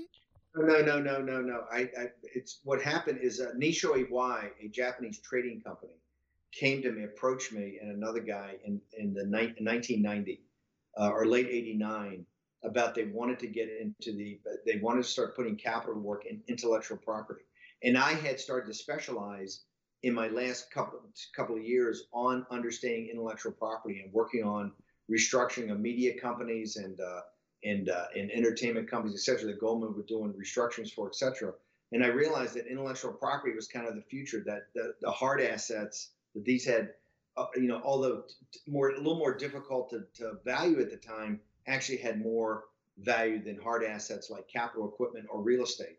And so um, I got to be an expert, and they came. And so what we did is form really an investment bank in in Beverly Hills and with a branch in New York, backed by this uh, trading company Nissho Iwai, that was uh, the specialized in intellectual property. In, in, in essentially, we did tons of bankruptcy work, tons of restructuring, tons of film finance. We kind of were the best guys at the time. We worked on a ton of Goldman deals where Goldman yeah. at the time didn't either want the liability or wanted somebody else that could value the stuff. We worked on Berlusconi, a lot of the big restructuring that Goldman had in Europe and other places, Samsung in Korea. We were the we were the wingman that were the specialists they could bring in that had a had a thing. And it turned out the biosphere was basically an assignment by the Bass family. They went out and talked to investment banks about intellectual property. The son had put in a quarter of a billion dollars at the time, which back in, in, what the, year? And and he had put that money in from '88, I think, to '90. A quarter billion dollars in '88. This was hardcore early stage venture capital. This was real money, and what they wanted to do was somebody could tell them what the intellectual property was, and so we got assigned basically to we we got we did MGM, we did Polygram, we did Berlin, we did probably 50 bankruptcies. MGM being the biggest, we rolled up 30 film companies. The Biosphere was just a bankruptcy. It turned out that they needed. Uh, they they basically also hired us as interim management for a year, year and a half. Um, to restructure it, and this is where I learned about climate change and global warming. Well, the, what's your what's your thought on that? Are you are you? Oh God, don't don't answer this wrong. Uh, uh, uh, we're gonna have our third, you know, next show here. Are you a climate denier? Here's what I am: is that I worked in the early '90s with the father of climate of global warming and climate change, yeah. Dr. Wally Broecker of Lamont Doherty, which is the Earth Observatory of Columbia University. They're the guys that found El Nino. He, if you look him up, he just passed away here a couple about six months ago or something. He was a fabulous guy with Mike Crow. And those are the guys that did the deal with the takeover of the biosphere yeah. to turn it into a cyclotron for the study of the Earth for climate change. Here's what I, I know is that it is um, it's really a set of math that you really got to get in back of. It's it's it's I'm not a climate denier. Good. At any means. However, it's Good. not as most people put forward. And here's what I know. It's the it's the kind of astrophysicists or the physicists that think everybody else is a poet, right? They think that the ecologists, they think even guys like Wally Broecker are not are not the hardcore mathematicians. And if you meet Will Happer, uh, that you know came into the uh, National Security Council later, one of the professors at Princeton, that's the biggest denier because of the math. If you meet some of these guys, I think they make some pretty compelling arguments about how we don't really totally understand it. So, well, uh, I, I, don't think- know that we totally understand it. I don't know that everybody who believes in climate change uh, totally understands, or even like I don't, for my part, I don't really give a fuck if it's man made or cyclical. It's what can we do as as a human race, as we have how we've evolved to fix it, to do things that change the way that we interact with the one planet that we have. And look, I'm not I'm not doing the AOC thing where like we need to stop flying planes right now unless she needs to go somewhere. Uh, I'm I'm saying that there needs to be a plan for incremental change, where we're not necessarily supporting fossil fuels, and we start to shift that support toward greener energy. And is that what you saw back when you were at Biosphere? It, what I saw was people. The, the, argument came down to you know big changes that like the the sun, sunspots, these type of cycles you go through just because you're going to go through them because where the Earth's position in the in the solar system and other places versus is it how much of it's man-made? And even at the time, there was a pretty big debate. Look, I'm all for a thousand percent. That's why I've been a big believer in things like nuclear energy and others that you know mm-hmm. reduce uh, the burn of, of carbon right? Yeah. So it's, but a lot of it came out. A lot of I don't know if it's my skepticism. It's just that it's a lot more complicated than you think because we brought in. If you go back and look at the groups that we brought in for the conferences and symposiums and seminars to get a handle about what the biosphere could actually do, so that the Bass family would have something that uh, they could be proud of, which they are. You know, 30 years later or 25 years later, it's part of the University of Arizona. Uh, the uh, the Columbia ran it for 10 years uh, and then pass it on to University of Arizona. It's you go out there, there's experimentation going all the time. Um, but it, w- those initial seminars that we brought in everybody from NASA to Kew Gardens to the top guys at Santa Fe Institute. Um, it's it's a complicated topic, and there's a wide divergence of opinion within the top scientists. Wally Broecker and the guys at Lamont Doherty, they're kind of like these Jesuits up on the Hudson, mm-hmm. right? That that run this Earth Observatory. Um, uh, that and they run Woods Hole too, I think that that is um, you know it's it's a complicated topic and uh, but it's I got a real training on that for a couple of years I, as I was running my investment bank, but as part of a bankruptcy process, also, you know, overseeing kind of the management of this thing as we brought in professionals at Lamont Doherty, Columbia, and other places to run it. Well, I'm keeping a scorecard here, and so far, like myself, you are a pretty awful Republican. Uh, I mean, you believe in climate change. I'm a populist and I'm a, I'm a, I'm an economic nationalist. So yeah, well, well, you know, we can talk about that, but you know, some of this other rich history, like the biosphere, and um, I, I think one of the questions we had from our audience is did did you actually hire Pauly Shore and Stephen Baldwin for that movie? So it's worse. The, the movie is not the one that gets me. The the whole reality TV came out of this. Big Brother. Remember when I first got there, they were still doing the second experiment. We wanted to shut it down because we thought the human experiments were just a waste of time. And uh, but really, I think it was the Dutch company came in big. The whole beginning of reality TV. Pauly Shore and those guys were just kind of a goof on the on the on the project, but people realize that those humans living together, right, were like the things of the islands today, and, and guys, you know, living in these survivor survivor show. Yeah, that's but the real danger.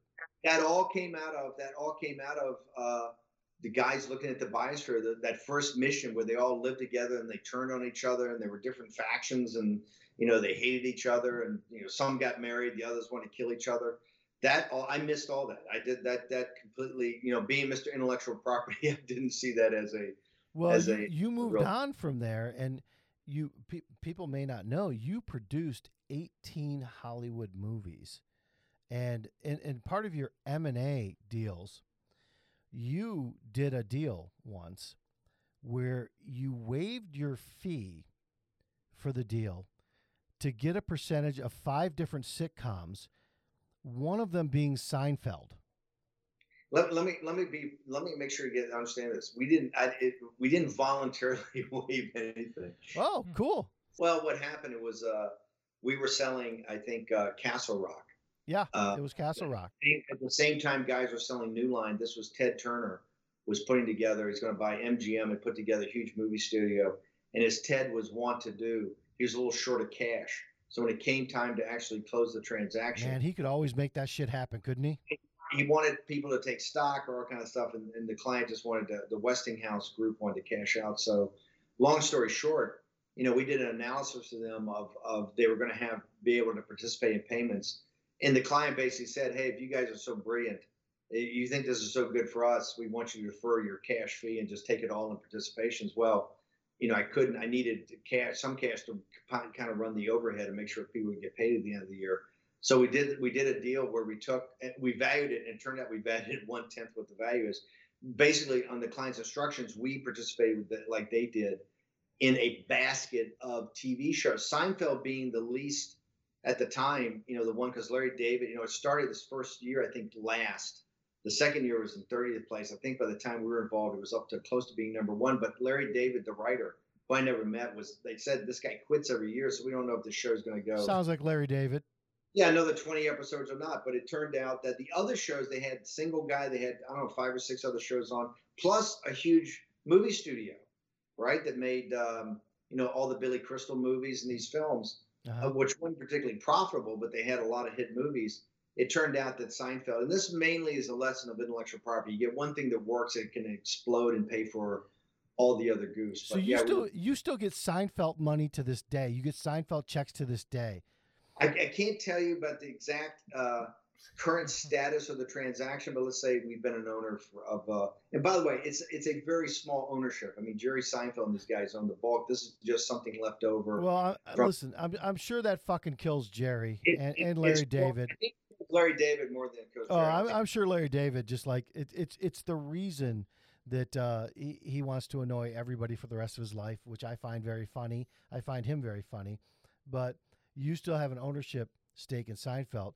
Or that I still have an ownership stake in Seinfeld, but let's say it's been a it's been a great ride. A lesson learned that there's a lesson learned that intellectual property can really pay off, and the guys in my firm that participated in it have always uh, have always enjoyed it.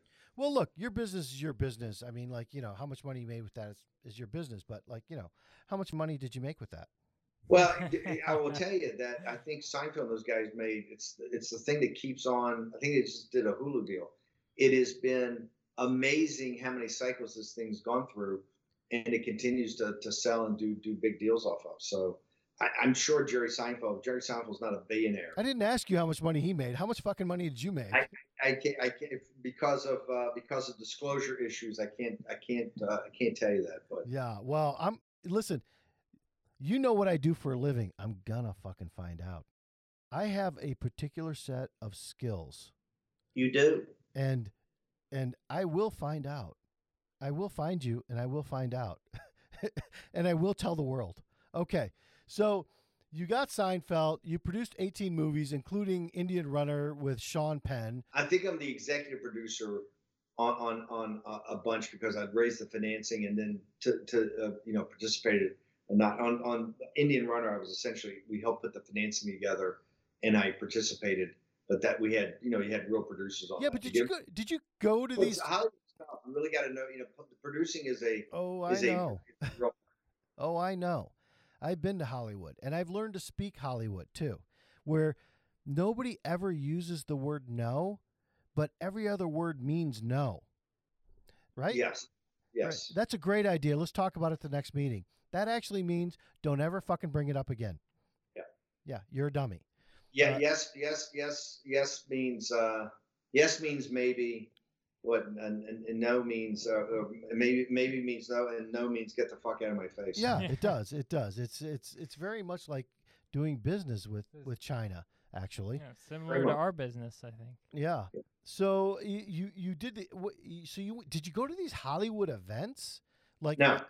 never so did. You, so you never did because you know one thing i've noticed about you steve i've seen you a few times we've spoken at a couple of events that you happen to be at and I've actually seen you come in and speak at an event for maybe fundraising or something with 30 or 40 people. And it, it, it it's a known thing to the to the organizers. They might have a plate there for you uh, for decoration, but you come in, you say what you have to say, and you have zero time for chit chat. And and you don't care if you know half the people in the room and whatever, but when you're done, you don't want to chit chat with anybody about anything. Oh. No.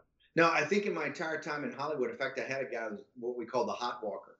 I never went to a party. I don't think I ever went to a premiere. I might have gone to one or two for a friend, but you know, I, I go to Cannes every year and never go to one party. You go so, to Cannes every year. Went to Cannes every year for in the '90s and uh, you know into I think into the 2000s. Never went to one party. Yeah. And, on the inauguration, I never went to one inaugural event except the uh, except the uh, the inauguration itself. I'm just not just not me. It's just not my style. No, so, I, I have seen that, and, I, and personally, I don't think you can go back to Cannes without getting shot. By the way, uh, but it would, be, it would be it would be it would be very interesting. It would be very interesting. I yeah. think your tact of not wanting to chit chat with people would be well received. Yeah, yeah, no, I think it would be. I actually went to the. Uh, to the Venice Film Festival in two, for American Dharma. Uh, they wanted me to go do media, and uh, so I went there and I stayed. I was in the hotel, never even went to the venue because I didn't need to go, but I did media there for for for four days. But after uh, Mike, um, the uh, Errol Morris got an eight minute, I think, standing ovation from the audience for the film. Uh, and he's was it, is it because he blew then, up the Quonset hut at the end? Well, then, yeah, th- yes. Then he goes up. They had like a five or eight minute standing ovation for him. The thing premieres at Venice, which is very prestigious. He goes up there. He's feeling great, and the critics eviscerated him. They, they, they, they didn't even talk about the movie. It's that you had Satan and you didn't nail Satan. Oh, uh, uh yeah. Okay. Okay. Well, okay. Well, I have Satan too, and you know, I, you know, whoever people think Satan is, whether it's you or somebody on the left, that I'm just I'm really enjoying this conversation, by the way. And if anybody else who's listening to this doesn't enjoy the conversation, go fuck yourself. Go listen to something else. I don't really care. It's it's it's not my thing here to to call somebody Satan, whether it's Nancy Pelosi or AOC or Michael Moore or whatever. But I want to hear this stuff that made up the life. And yeah, I thought American Dharma sucked because there was some really interesting stuff in there that that you were talking about, and then the guy's got to go fucking blow up a Quonset hut or whatever, like you said something. So well, remember, he, he, was under a lot. Look, I love the film, and actually, people see it, you know, tell me they love it. But it, it, the the problem he had, he had done this was the third You know, he had done McNamara, he had done Rumsfeld. He's done good stuff. He, he, he figured that he took both those guys down. He was under a lot of pressure to, and he paid for it. Remember, American Dharma came out and he got turned on because everybody said, you know, you made Bannon look too good. He let him talk about these movies, and you know, he got cut off from his commercial business. Uh, you know, he he completely flipped. Now he says, "Oh, this guy's a racist." He just had a huge article in the Atlantic Okay. talking everything. It's just, but but look, it- to me, it doesn't matter. It is what it is. You just look at the product, and I think the product turned. I think the product turned out fine, but he's under. I think if lot- you I think if you if you take the background away, right, where he starts to like he's got to always, you know, cut away to somebody, you know, rioting or or blowing up or whatever, and you just listen to the words in the conversation. The conversation was very interesting as a matter of fact. I found it interesting. So it's it's interesting you say that because I we've asked them. He he shot twenty hours or twenty five hours of interviews. We've asked him just to put it up online. And particularly China, I spent hours with this guy, hours and hours and hours. Because Yeah. I had John Watnitz was uh, a guy that helped put it together, and he sat there and took notes. We literally spent, I think, of the twenty or twenty five hours, however long it was, sixteen or I think it was twenty hours. I think three or four hours were just on China in, in excruciating detail. and, and none China. of it's there, and none of it's there, and you still think this is a good movie. None of that's Yeah. there, and you still think this is a good movie. China's got 90 seconds. Well, I think he did a you know a reasonable job of tying together the films and kind of my perspectives on these films. That's how he pitched me. He says, "Hey, what we want to do is really kind of connect the films that have had an impact in your life." And I couldn't get all of them, and I couldn't get Wild Bunch or some of the other ones, but Mhm. I think they selected of the 10 I gave them. I think six or seven films got into the thing. I Yeah. thought that was innovative, and I thought it was interesting conversation. He clearly had, you know, every time you talk, yes, shit's blowing up. And I was talking about Andrew. He was obsessed with Wiener, who I thought was kind of a sideshow. Well, I, I'll I'll tell you. I mean, look, if you want to talk about Wienergate, um, he he is a sideshow, and for any politician, Democrat or Republican, stop taking a picture of your junk. Nobody fucking wants to see your fucking junk. Okay, your wife doesn't want to see it. Nobody else wants to fucking see it. So I was It's just- Breitbart's partner at the time. I actually got to see his junk, you know, in the. Yeah. Uh, He in he the- really cost Hillary at the end there. I mean, at the end, this asshole who was about to win as mayor of New York or whatever else he's running for congressman, what he was after everything he had done, everything he had been through, was running again. He's so charismatic, right? And so authentic at times when he's speaking. He was winning them over again, and he could not stop looking at his dick. Bill de Blasio is mayor because Anthony, Weiner's junk. It was Weiner. Weiner- was like at thirty percent. I think the woman was at, at twenty-two percent. There was a black guy who was pretty good. Was like eighteen percent. I think de Blasio was like at nine percent. De Blasio was fourth in this race. He was fourth in that primary. Yeah, And- well, he was higher than I thought he should have been. Um, The woman really didn't represent. The guy didn't pull it off at the end, and Blasio came in. The city has been cursed with De Blasio because of uh, Anthony Weiner's the second time on his junk. right, right? and and I think I think it I think it really cost Hillary at the end because that really happened in the last month, and I and I just my my heart just bleeds for Huma Abedin, uh, but at the same time. I mean, because look, I mean, she obviously loves this guy. It's the father of her children, and and she keeps taking him back. And you've got to think to yourself, Hillary's like, well, you know, I kind of got that shit going on in my life, and uh, kinda, Just, and just a little. uh, just a little bit. let me pay it forward here and and help Huma out because uh, look, you know, I know what it's like to have you know a world class swordsman for a husband. Uh, it's, not, it's not easy. So I think that cost her. I think that was a calculated mistake on her part, and one of the many things that who knows how it lined up and, and Trump got elected, but that that be kind of becomes the issue. Uh, and I, I know you're short on time here, and you've been really, really gracious on time. What's the issue? What becomes the issue? Well, it, getting to you, where we are now, we're talking about the campaign. Yeah. Is like, where the fuck did I mean Steve come from? I mean, there's just Breitbart News, which I had never heard of outside of Wienergate, and and good on good on you guys for breaking that shit. And and then you, I, I guess you got Andrew Breitbart, coincidentally shows up at a hotel where he's where Wiener's holding a press conference and doesn't even know that what's going on, right? And Yep. shows up and uh, starts talking. He's like, "Oh, by the way, I'm you know I'm Andrew Breitbart," and and then he goes off and gives a real real serious performance there. I mean, he was impromptu press conference, which he's fabulous. Does a great job. I Told guess I'd never heard of the guy. I, I I'd never I've never even seen him since, and I know he's since passed away, but I, I'd never heard of Breitbart. And then you come into the picture, and here comes here comes Steve Bannon, who I who I've never actually heard of. And then there's this guy. And by the way, what's with the uniform? What what is it with the three shirts? and the shoes and the everywhere you go you're wearing that and it's kind of and the jacket and it's kind of like hey i don't i don't really care. This is how i am except i look at your hair and you've got like brad pitt fucking hair. So it's not like you don't care right? You got to run your fingers through your hair because your hair matters. So if your hair matters everything else matters. Now tell me what's going on with the uniform It's just it's like uh, Zucker Zucker uh, Zuckerberg says. You know, you, if you wear the same thing every day, you don't have to. look, I wore military uniforms. I then wore corporate uniforms with at Goldman. You know, the braces and uh, the ties. sure At some- some point in time that um, I had, um, you know, I didn't need to kind of conform anymore to that. This is this is comfortable. It, it serves a lot of purposes. So I just started wearing it. It just became a uh, part of my uh, part of my routine. And so it's it's it's actually very simple. I don't have to make a lot of decisions. Just bang, throw it on, and uh, and it, it provides some continuity. So well, I, I get I get the Mark Cuban thing. Like he wears a T-shirt every everywhere he goes. Look, I'm a billionaire. I can wear a T-shirt. I'm you know, fuck you.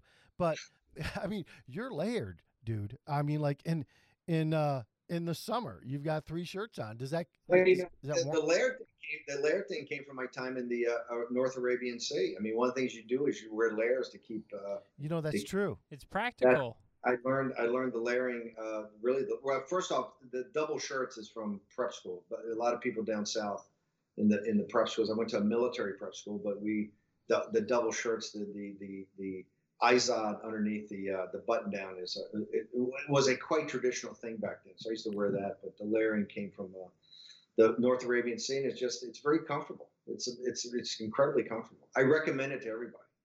You got involved with the the Trump campaign, and as I understand it, you walk in. I mean, how, you didn't know Trump, right? You didn't know President Trump. I, I, I met him. Uh, I'd introduced him at a couple of events. I had interviewed him a couple of times, but no, I, I spent uh, in 2010. I spent like three hours briefing him with Dave Bossie when he was thinking about running uh, for president against Obama. Mhm. Uh, we we briefed him for a couple hours about the primary process, etc. I came away pretty impressed. Uh, but no, I didn't really know him. I, I was a stopgap. Remember, in August of 16, the campaign was basically in a- I think, kind of in a death spiral a little bit. Manafort was, you know, we, we essentially got rid of him because of his Among other things, a criminal. Yeah, but he he he was all the issues came out later. We didn't know anything about that. That was purely the fact of, you know, Maggie Haberman and, and Alexander Burns. I think did a story on a Saturday. I read it. Yeah, I had an apartment right there at the Engineers Club across from Bryant Park, and went out and used to read my Financial Times and Wall Street Journal, New York Times every Saturday morning. Like yeah, that's six. part of your uniform, by the way. You have like five newspapers with you at all times. Gotta have a gotta have a gotta have a print newspaper. I'm a paper boy. This is one of my. Well, my- I, I don't know if you know this, but they put that on something called an iPad now, where you don't have to carry them all. Uh, you still you get a different feel. I got my journal over here. You, see, you get a different feel. In the print edition, you flip back and forth. You can mark it up. It's a, it's a very you gotta print, Okay. particularly FT. You gotta you gotta read your FT. Particularly the weekend FT is is tactile. It is very read- it's very good. It's very good. You got to put down. You got to be able to flip through it. So um, no, that's where you know I made some calls, talked to some people, And there who was- called you? Who called you? Who said, "Hey, we need"? I know who we need. We need Stephen K. Bannon. Who called you? Nobody. I, I actually called some of the donors I knew, and we were talking about is this true? You know, because remember Breitbart, we were all in for Trump, and uh, you know I talked to a number of people that day. The Mercers being one, Rebekah Mercer being one, and um, they kind of you know it, somehow in conversation, you know, like you could do a better job. And I said, hey, he wouldn't lose by ten. You know, he'd lose by three, right? We'd hold the the hold the hold the Senate, maybe get back the uh, maybe get back the House, or hold hold the House That- and get back.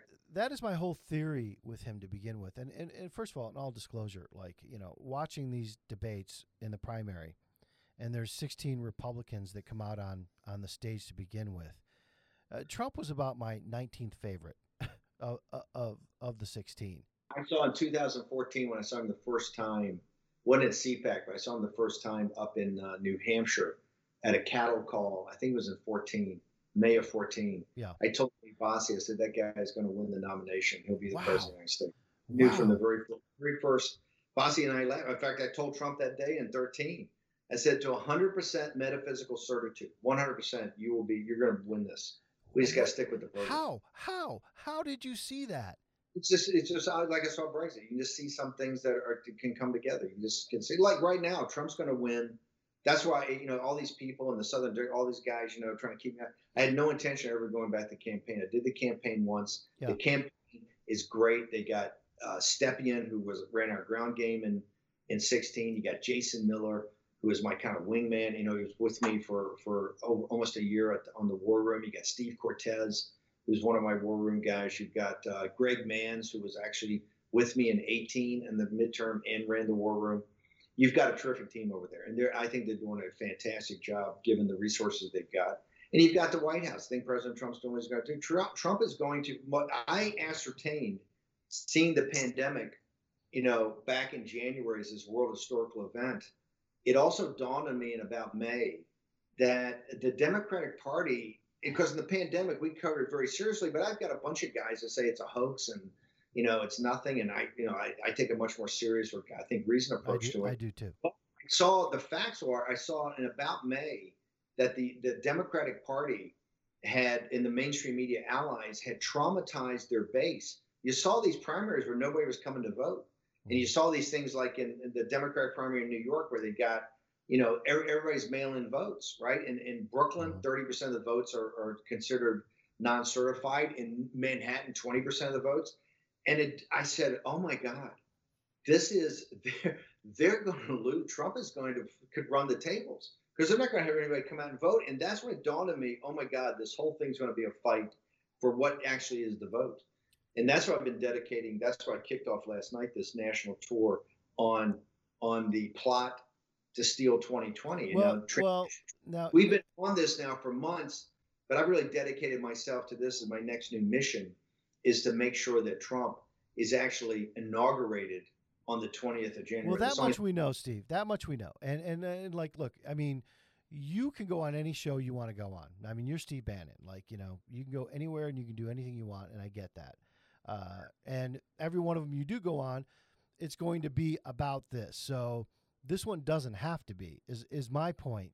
Uh, this one can be about like, how did you, who called you? You show up and and you meet Trump, uh, and you go in the first day. I guess it was a Sunday, right? No, no, no, no, no, no. I call. I talked to him on Saturday, and uh, the Mercers actually go out and see him at, at a fundraiser in uh, The in- Mercers are very big Republican fundraisers. Not, not Republicans so much. They're conservatives. They actually give to a lot of different, like Susan B. Anthony. I'm sorry. Is there a third party that's uh, they give to the Republican Party, but they're more also give it to, to people. Remember, they huge givers to Ted Cruz, who wasn't exactly a model Republican, right? He was kind of a an outlier, and they, um, you know, they're not Well, as he's a douche. and and and they then they flip and become big Trump guys. But I talked to him that night on the 13th, I think it was Saturday the 13th, and he likes my shtick. He, he said, "Why would you do this?" I said, "Because you can win." You know, why would you leave Breitbart? And he says, "Well, look, let's. I want to do it. Let's meet tomorrow morning for breakfast, and uh, and uh, and we'll, we'll we'll work out an agreement." I go, "Fine." And so, at eight o'clock in the morning, uh, I go down to Trump Tower. I kind of wander in. It's crickets, and they got a guard. And I walk up and I said, "It's us." And I'm walking to the tower. Didn't, I didn't even know there's a resident. I said, "Steve Bannon to see Mr. Trump." And he goes, uh, "Okay, uh, do you have an appointment?" I go, "Yeah, I got an appointment." He go, "You sure?" And I go, "Yeah." And he said, "And you're here?" And I go, "Yeah." And he goes, "Okay." And he makes a call and he goes, uh, "You know, Mr. Trump's not here." And at the time, I didn't realize Trump didn't even live there, around the corner at the residence. I mean, I'm clueless. So I got Trump's cell number. I call him. He goes, "Where are you?" And I said, "Well, I'm in the lobby of Trump Tower." He goes, "You fucking idiot! What are you doing there?" I like that. We're supposed to have breakfast. I'm gonna tee off right afterwards. And I kind of like, where's Bedminster? I had no idea. And he goes, I hear "Okay." it's in New Jersey. he says, "Come out for lunch," and then he uh, he says, "I'll go play now, and you come for lunch." And he he gives me these incredibly detailed directions, and I like he's never heard of Google, you know, Google. I, I'm kind of sitting there, go, "I got it, I got it." No, no, no. Then you turn at Snakehead Road, and you, so I go out there, a driver, and I pull up to this thing, and the driver says, "Mr. Bannon for Mr. Trump." The guy checks the list, and they go, "Oh yeah, he's here for the lunch." The lunch The lunch. So everybody's going to be there. on lunch. I thought he and I were gonna have lunch, the lunch. The guy goes, "Yeah, fine." I go up, and they pull up to the clubhouse, this old beautiful, you know, house. And uh, I get out, and this head guy comes up, and he's, "Oh, you're here for the lunch." and I go, "Yeah, I just think I'm here to grab lunch with Mr. Trump." They go, "Yeah, yeah, the lunch is going to be over here." And I'm thinking, "What the fuck?" Are I going to? And I walk in, and it's like a round table with like eight settings. And I go, "Oh fuck, I'm here now. I'm going to audition." And I, I, I'm figuring I'm not Yeah. auditioning with this thing, right? You're gonna you're gonna juggle in front of forty fucking people. I'm gonna juggle. I'm, I'm an audition, and then uh, they go, "Yeah, Mr. Ailes, Rudy, the governor, nobody's here yet." Oh wow, the devils are all here. I go, Mr. "What Ailes. the fuck?" I'm sitting there, and I'm like two hours early. An hour later, Roger Ailes comes wandering in, and I knew Roger pretty well. And he goes, "What the fuck are you doing here?" And I go, "Hey, I just got invited out to lunch." He goes, "Are you here for debate prep?" And I go, "No, I'm just." He wanted me to have. He just wanted to have lunch. I didn't know. He says, "Oh, well, we're here for debate prep." And then Rudy shows up, and Chris Christie shows up, and um, Trump kind of comes in from playing golf, and he goes, "Hey, you're here." I go, "Yeah." And I think, God, he can't do this interview. We can't talk about this in front of these guys. And he just sits down. and They start shooting the shit. This is debate prep. They're just shooting the shit. And now That's debate prep. They're shooting the shit. this is the killer. Now, now, all of a sudden, come wandering in is Paul Manafort, Uh huh. and there's no like place. Paul Manafort comes in, and he's in whiting a tie. He's got he's got like yachting gear on and a blazer, and he looks like Thurston Howell the third.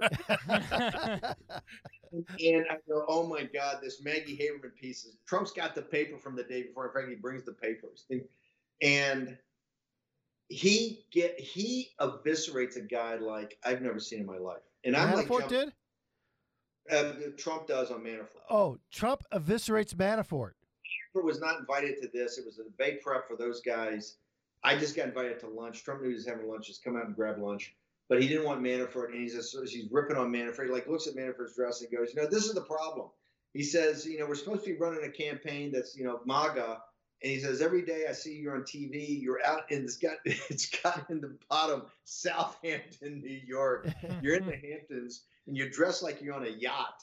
And uh, you know you're terrible on TV. I don't want you on TV anymore. I just it, the whole thing was, and then he starts going through the Maggie Haberman, you know, story, which was a brutal story. What was Manafort saying when he was getting his ass handed to him in front of everybody? he was uh, being a, a gen- he's trying to. It was just he was just trying to he was just in a clutch right Well, I, I'm picturing you right now. I can see you right now, and you've got your hands in a defensive position, like the He guy was- was bobbing and weaving. he was well he backed in a corner went to the clench hoping trump would punch himself out at, at- wow. Is that And it was- possible? Is that possible? No it's not possible. I actually stepped in to defend him it kind of ended and then they got into some you know roger turns it roger came in with some you know reagan story and then they you know i remember when i was prepping reagan. And so it uh it, it kind of went from there but no i i spent time with trump afterwards and Did you know Paul Manafort? never met him in my life. So you, this guy, you never met him before in your life, and you First- felt so bad for the ass kicking he was getting there that you you you at the risk of not getting a job or not being involved or being asked to leave yourself, you you took up for him. You started to defend him. for him because I just kind of want to kind of move the conversation along that we get back to debate prep, and then eventually I'd get to talk to him one on one. Just that you know. And by the way, so I, I got the job, and he basically. But did said- you get to talk to him one on one? Yeah, I, I talked to Trump for about an hour afterwards. And He said, "Let's do this," and I went into the. Actually, they called, and I, I went into the office that day. I went into, I went into, um, I went to Trump Tower. I got there at about five or six o'clock, and the same guards there, Yeah. and uh, you know, and they had a pass for me. I go up. And How do I'm you like me now, guard? Yeah, I'm ex- I'm expecting to walk into this place. It's a five o'clock on a Sunday, six o'clock. It's 88 days ago. I think I'm walking into the set of the candidate. It's going to be brilliant. People walking around Right. with analysis and and spreadsheets. Working and, hard. and- yeah, yeah. You know, the Bob Redford types are going to be around, and I go up there and it's completely dark, and I go, "Wow, maybe I'm on the wrong floor." And I wander around all the way, and they had a war room set up, this huge whole wing of the building with nothing but TV sets, and there's one guy sitting there, a guy named Andy Surabian, and uh, I go, "Who are you?" And he goes, "I'm Surabian." I go, Hire "What are him. you?" What are you doing? He goes, "Oh, I'm the rapid response guy." And I go, hey, is like, uh, is the real headquarters in D.C.? They told me it was here. And he goes, uh, no, it's here. He goes, who are you? I'm Steve Bannon. He goes, oh, you're the Breitbart guy. I go, yeah, yeah, yeah. And I said, well, where is everybody? He says, oh, well, they, they, they take the weekends off and they come back. They fly back up from D.C. or come in on, on Monday. And I go, like, isn't it 80 days to go? Don't like most campaigns have everybody here 24 hours? He goes, yeah, like if it's a real campaign, you do. But he said, this is not not one. So that's Surabian became one of the top guys in the thing, and that's we, you know, Paul left two days later. And you changed all that because, like, obviously, like, and it, it's weird because people would think, like, you know, Trump, master of the universe uh, for real estate and gets jobs done. You would think that people would be working themselves to death, and there was nobody there. Now, uh, what are Rudy? What's Rudy doing? What's what's Chris Christie doing? no, but it, it, he look Trump, and you see this in the White House. It, he he depends on people to get jobs done. If he has faith in you and trusts Yeah. you, Yeah, you don't look. Okay. After I told him what the strategy was, look, I think we're ten or twelve down. I said we got to close it to within margin of error by the first debate, which would be the twenty at Hofstra. I said if we just get some basic stuff done, we can close this. And you start focusing him. He went to Mexico, and when the numbers started closing, he's one of these chairman CEOs that if you tell him something and you say directionally, here's what's going to happen, and the numbers close, he leaves you alone. So for that first six weeks, as those numbers started to close, people forget on the morning of Monday, September 29th, 2016, Morning Joe had the Bloomberg uh, pollster, who's the woman that's from the Omaha uh, Reporter, whatever it is, the Omaha Times, that does all the stuff for the for the for the caucuses. She's the number one pollster like around. That morning on Morning Joe, she breaks it, and we were, I think, up one in margin of error, but we were actually leading Hillary. But that day was a day that Hillary was like in panic mode because Trump had really closed a Mm-hmm. what an eight to twelve or fourteen point gap, however you whoever's polling you were taking, but he had closed because he went to Mexico, he went to Flint, Michigan. We were taking the we were taking the torch to her, and she couldn't respond. Yeah. Right? She was she was sitting there going Breitbart, white supremacy, and I said I told the guys when she came out with white supremacy, Breitbart, I said, hey, if they're going to do identity politics and he hammers economic nationalism every day, we're going to win this thing. And Well, she, she she I- didn't have I, a I think. I think you're right, and and and certainly can't talk about Flint because you know I, I think everybody's fucked that up, and I'm gonna Hey, I'm gonna go hey, off. I got hey guys, I got to bounce because my next meeting's here. But Dan, can I follow up with you? Maybe follow complete this tomorrow or something. Can we do that? Because I've got three other issues to talk to you about that I think are important to you. go through whatever else you want to go through tomorrow. All right, bye. Steve, thanks for joining us again. Uh, you you were gracious enough to give us so much time yesterday. You said you were going to give us an hour yesterday. You gave us two hours yesterday. It wasn't enough time to cover everything we wanted to cover, and you've been fantastic and willing to come back to us uh, for a second day. And we hope we'll get through it all. I hope you get through everything you want to cover. I'm Where a we big were, Dan. I'm a big Dan David fan. So well, thank you.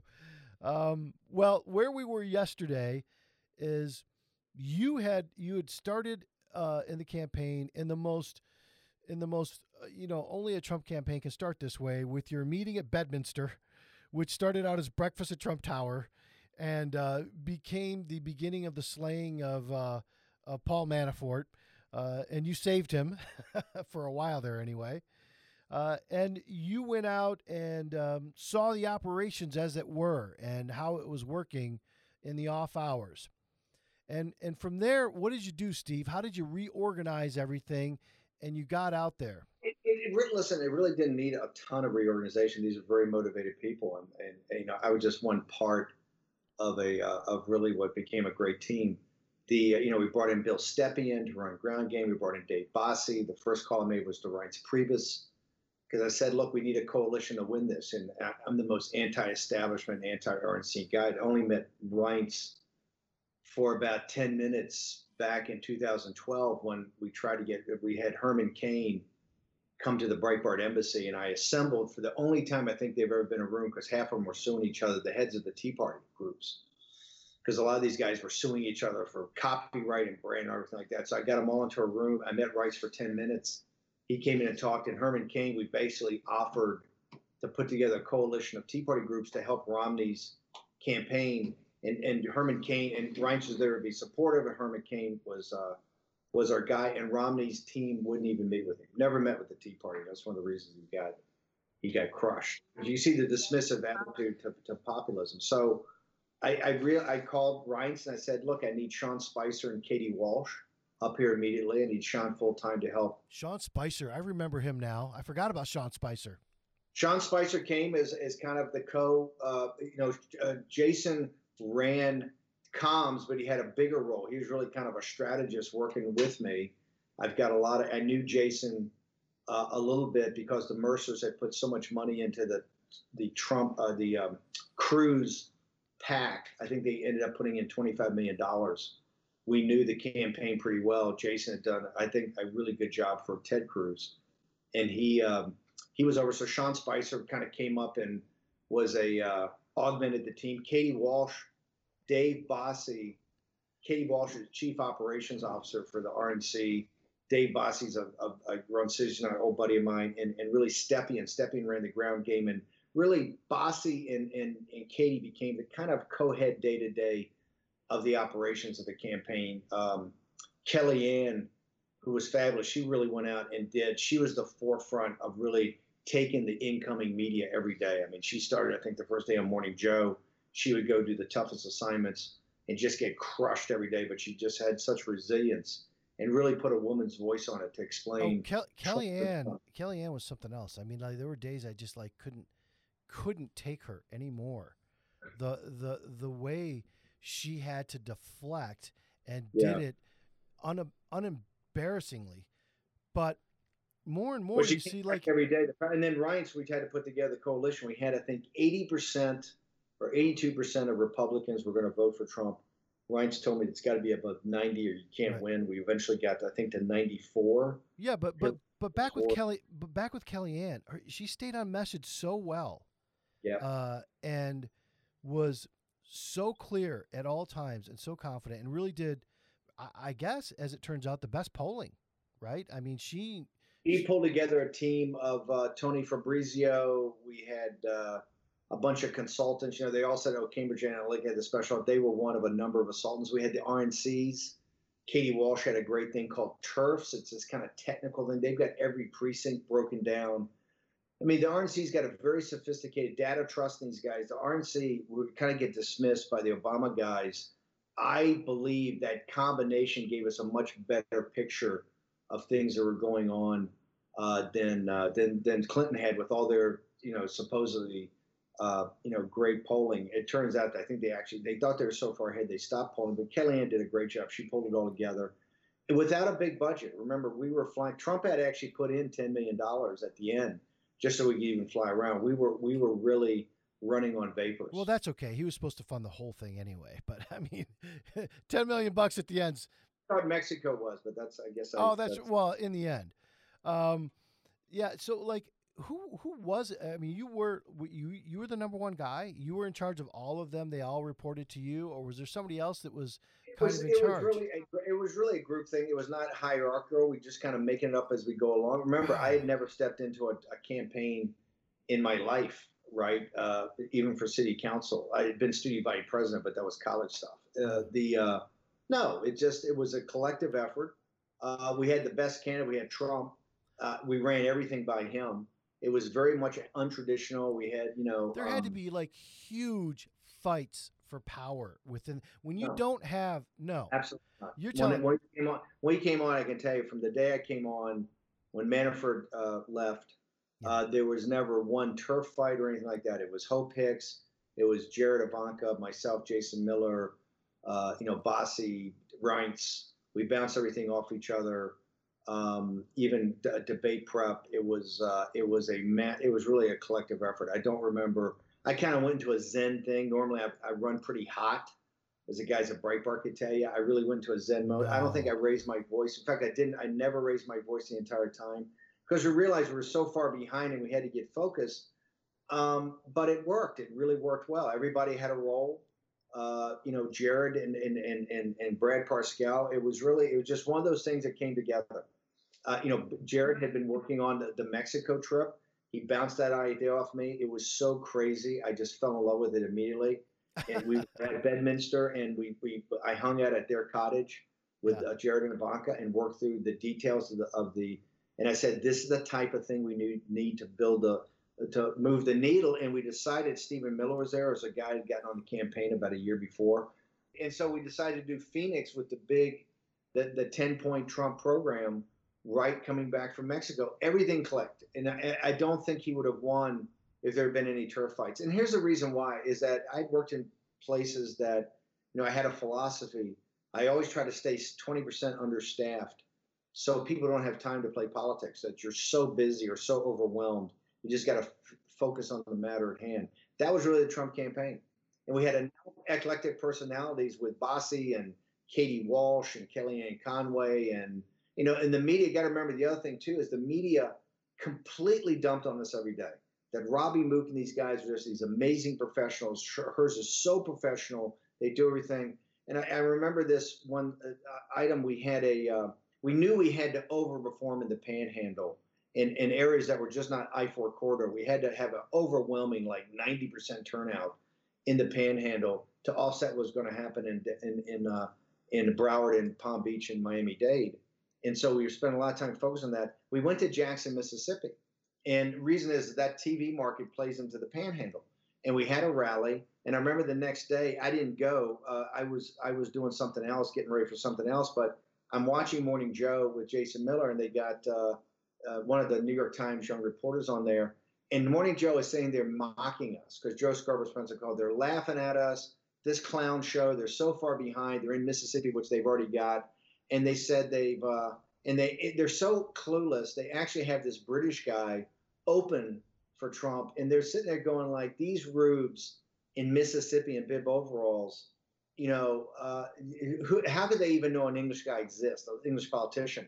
And it was Nigel Farage uh-huh. Because remember, Brexit in 2016 yep. are inextricably linked. Right. And what they're missing is they're watching the thing, and Nigel Farage talking, and it's a standing ovation. People are like throwing stuff and saying, "Fry," you know, they're just Brexit, Brexit, Brexit. I'm sitting there going, they are so arrogant that this is the reason we're going to win. They don't understand anything about what this campaign's about. They don't understand what this election's about. They don't understand the dynamics underneath that are driving this. So the mainstream media mocked us every day. They really kind of had a small unit combat where everybody was focused on just one purpose. And that and you said the election was about identity politics, and that's where that's where she lost. If she was going to yeah. make this about identity politics. Remember, the reason they called on the reason I kind of got the call or even was considered is that I spent a long time going after the Clinton apparatus at Breitbart, at all these other organizations I had was to, to to, to let people know that this kind of globalist, uh, you know, operation that the, the Clintons were, you know, kind of the front guys for, were destroying the country.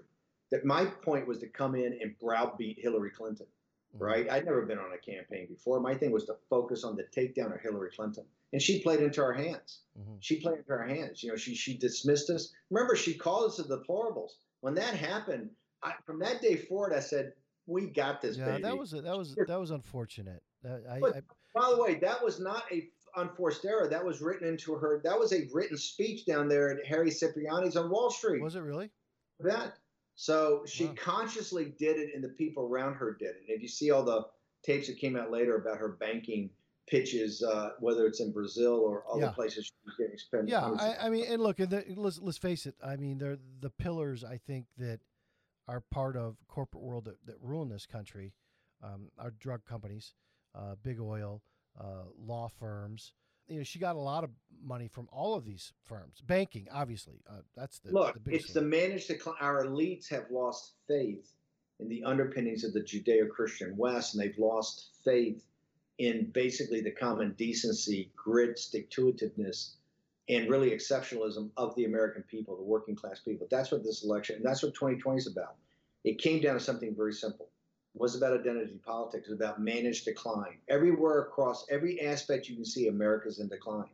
And you know, Pat Caddell, who's passed away, he did the smartest polling, which everybody dismissed him. He did this polling that showed for the first time in American history, he'd been doing this for 40 years since the, the Clinton, since uh, the Carter years, that 70%, I think, of the American people believed America was in decline, and they, uh, working class and middle class people, and they blamed the elites. And they were looking for a leader to return America to her former greatness. Mm-hmm. That's the brilliance of Trump's of Trump's MAGA, right? The, the phrase. So it, that was what the election was about. Is about returning America to her greatness by confronting these elites, not about identity politics. So she had the they never knew with all their smarts, and this is why the media is so arrogant because they don't really press them. She never knew what the campaign was about. She never knew it was the election, but they had $2.2 billion. They never understood what this was about. Uh, and so we were able to, you know, with very little money and kind of this kind of grab bag uh, group of people who had never really run campaigns, were able to basically support a guy who was a fire breather who the nation turned to to say, let's give him a try. You know, he sounds like a disruptor. He's clearly not going to go down and play by the Roberts, you know, rules of order or the Marquis of Queensberry's rules. Uh, let's give it a shot. And look, we drew an inside straight. Yeah, that did. Pretty obvious, right? And it's yeah. but the, the, inside straight had some thinking to it. One, a couple of professors later at Boston University re- did something that nobody else did. They went back to part of it and they dug up our strategy. It was one of the things I did was get him to focus on going to areas and putting out Facebook stuff on areas that were the highest combat casualties in Iraq and Afghanistan. And those people, veterans and families of, of the wounded and dead, and their neighbors, they rallied to our side. Most of them, a lot of them, blue collar Democrats. Oh, that's micro targeting. So those are the types of ways that we focus, and we just saw that they weren't there. Later, there was a book written. I forget what it was, or I remember Fareed Zakaria told me Jake Sullivan. Jake Sullivan was telling guys in their campaign, particularly Robin Mook, he says, "Hey, look, I kind of see where Bannon and these guys are sending Trump, and it's a disturbing pattern. Uh, and are we going to focus on this or not?" And he, I was heard, was like dismissed uh, by Robbie Mook and these guys, who I just thought Mook. You know, every day I'd sit there and watch Morning Joe and watch these things as we could grab it, pull these things, and we were getting crushed about how brilliant they were and how uh, unprofessional we were and I was just never that impressed. I, I, wasn't impressed by her ads. I wasn't impressed about what she talked about. I thought her speeches were rambling. I thought she never really got to the point. I thought her debate prep was terrible. Yeah. Uh, I just thought overall they're terrible. But I said, who am I to judge? All these people are saying they're brilliant and we're clowns and we're kind of behind. We're closing, but we're kind of behind. So you don't know. But in, in retrospect, you can see they had no earthly idea what they're doing. And it tells you something about money and politics. You're seeing this here today where they're in panic mode so Bloomberg's got to throw 100 million into Florida. Right. The polling just came out today. The Washington Post, uh, uh, ABC polling shows Trump up four. Uh, tr- you know, Bloomberg doubled down again last night. So he's going to put 16 million dollars in illegally to basically buy the felon vote. So, no, I think these things are. I think these things. I think they're deep underlying uh, movements and issues and and and things that are very deep that drive it. But on the surface, you get this kind of chop but uh, it's uh, you know. All right. Well, it, look, since we're since we're talking about you, we're talking about Steve. Yeah. Um, you, there are times where you were able to do this yesterday. Hopefully, you still can today. Like, yeah. take me back to that moment. Did you did you think in the last few days you were going to win? I mean, seriously, did you really? No, I told Trump on the 13th, and even if Billy Bush Weekend people knew this, I told Trump, I wouldn't have taken the job. I said 100% metaphysical certitude you will win. I wouldn't have done it otherwise. Did he that believe that? I played every day. I, I, knew we were going to win. I was already setting up for Roger Ailes. So on the Sunday, the last Sunday before the election, uh, we're doing, I think, nine stops. We start early in the morning at eight in the morning in Vegas in a, in a ballroom. We go to Colorado. We're going to come east and end, I think, in Virginia. Um, that Friday, Paul Ryan, you know, the linchpin of this of these rallies is Wisconsin. That's where we're going to pivot, go through the north, the the blue states and then come back down, pit down to North Carolina, Virginia.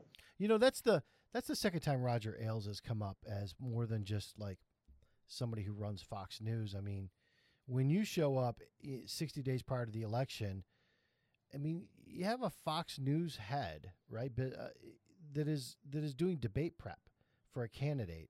I, mean, I think cool at the that? time, I think he had left Fox News over that Fourth of July. I think he stepped down and cut his deal. I, think he was at Fox News. I, I think see. he just recently. I think, and when I went to the when I went to the um, convention, yeah, with Breitbart and Breitbart News Daily and everything like that, we were all set to meet those guys. I think Ailes got blown out that weekend. I think. Did that you know about was, that stuff ahead of time? Did you? I mean, like, look, you're in New York.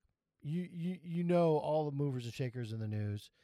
Did you kind of know the Roger Ailes issues prior to them becoming public? I, I had been part of an informal group that Roger reached out to of people to um, help him think through what the ramifications of the release of the Gabe Sherman book was years before. And I had a great relationship with Roger. I wasn't dependent. Remember, I had a rule at Breitbart: you can't go on Fox News. Uh, they'd asked me at one time to get into the thing about potentially uh, being why why why couldn't you go on Fox News?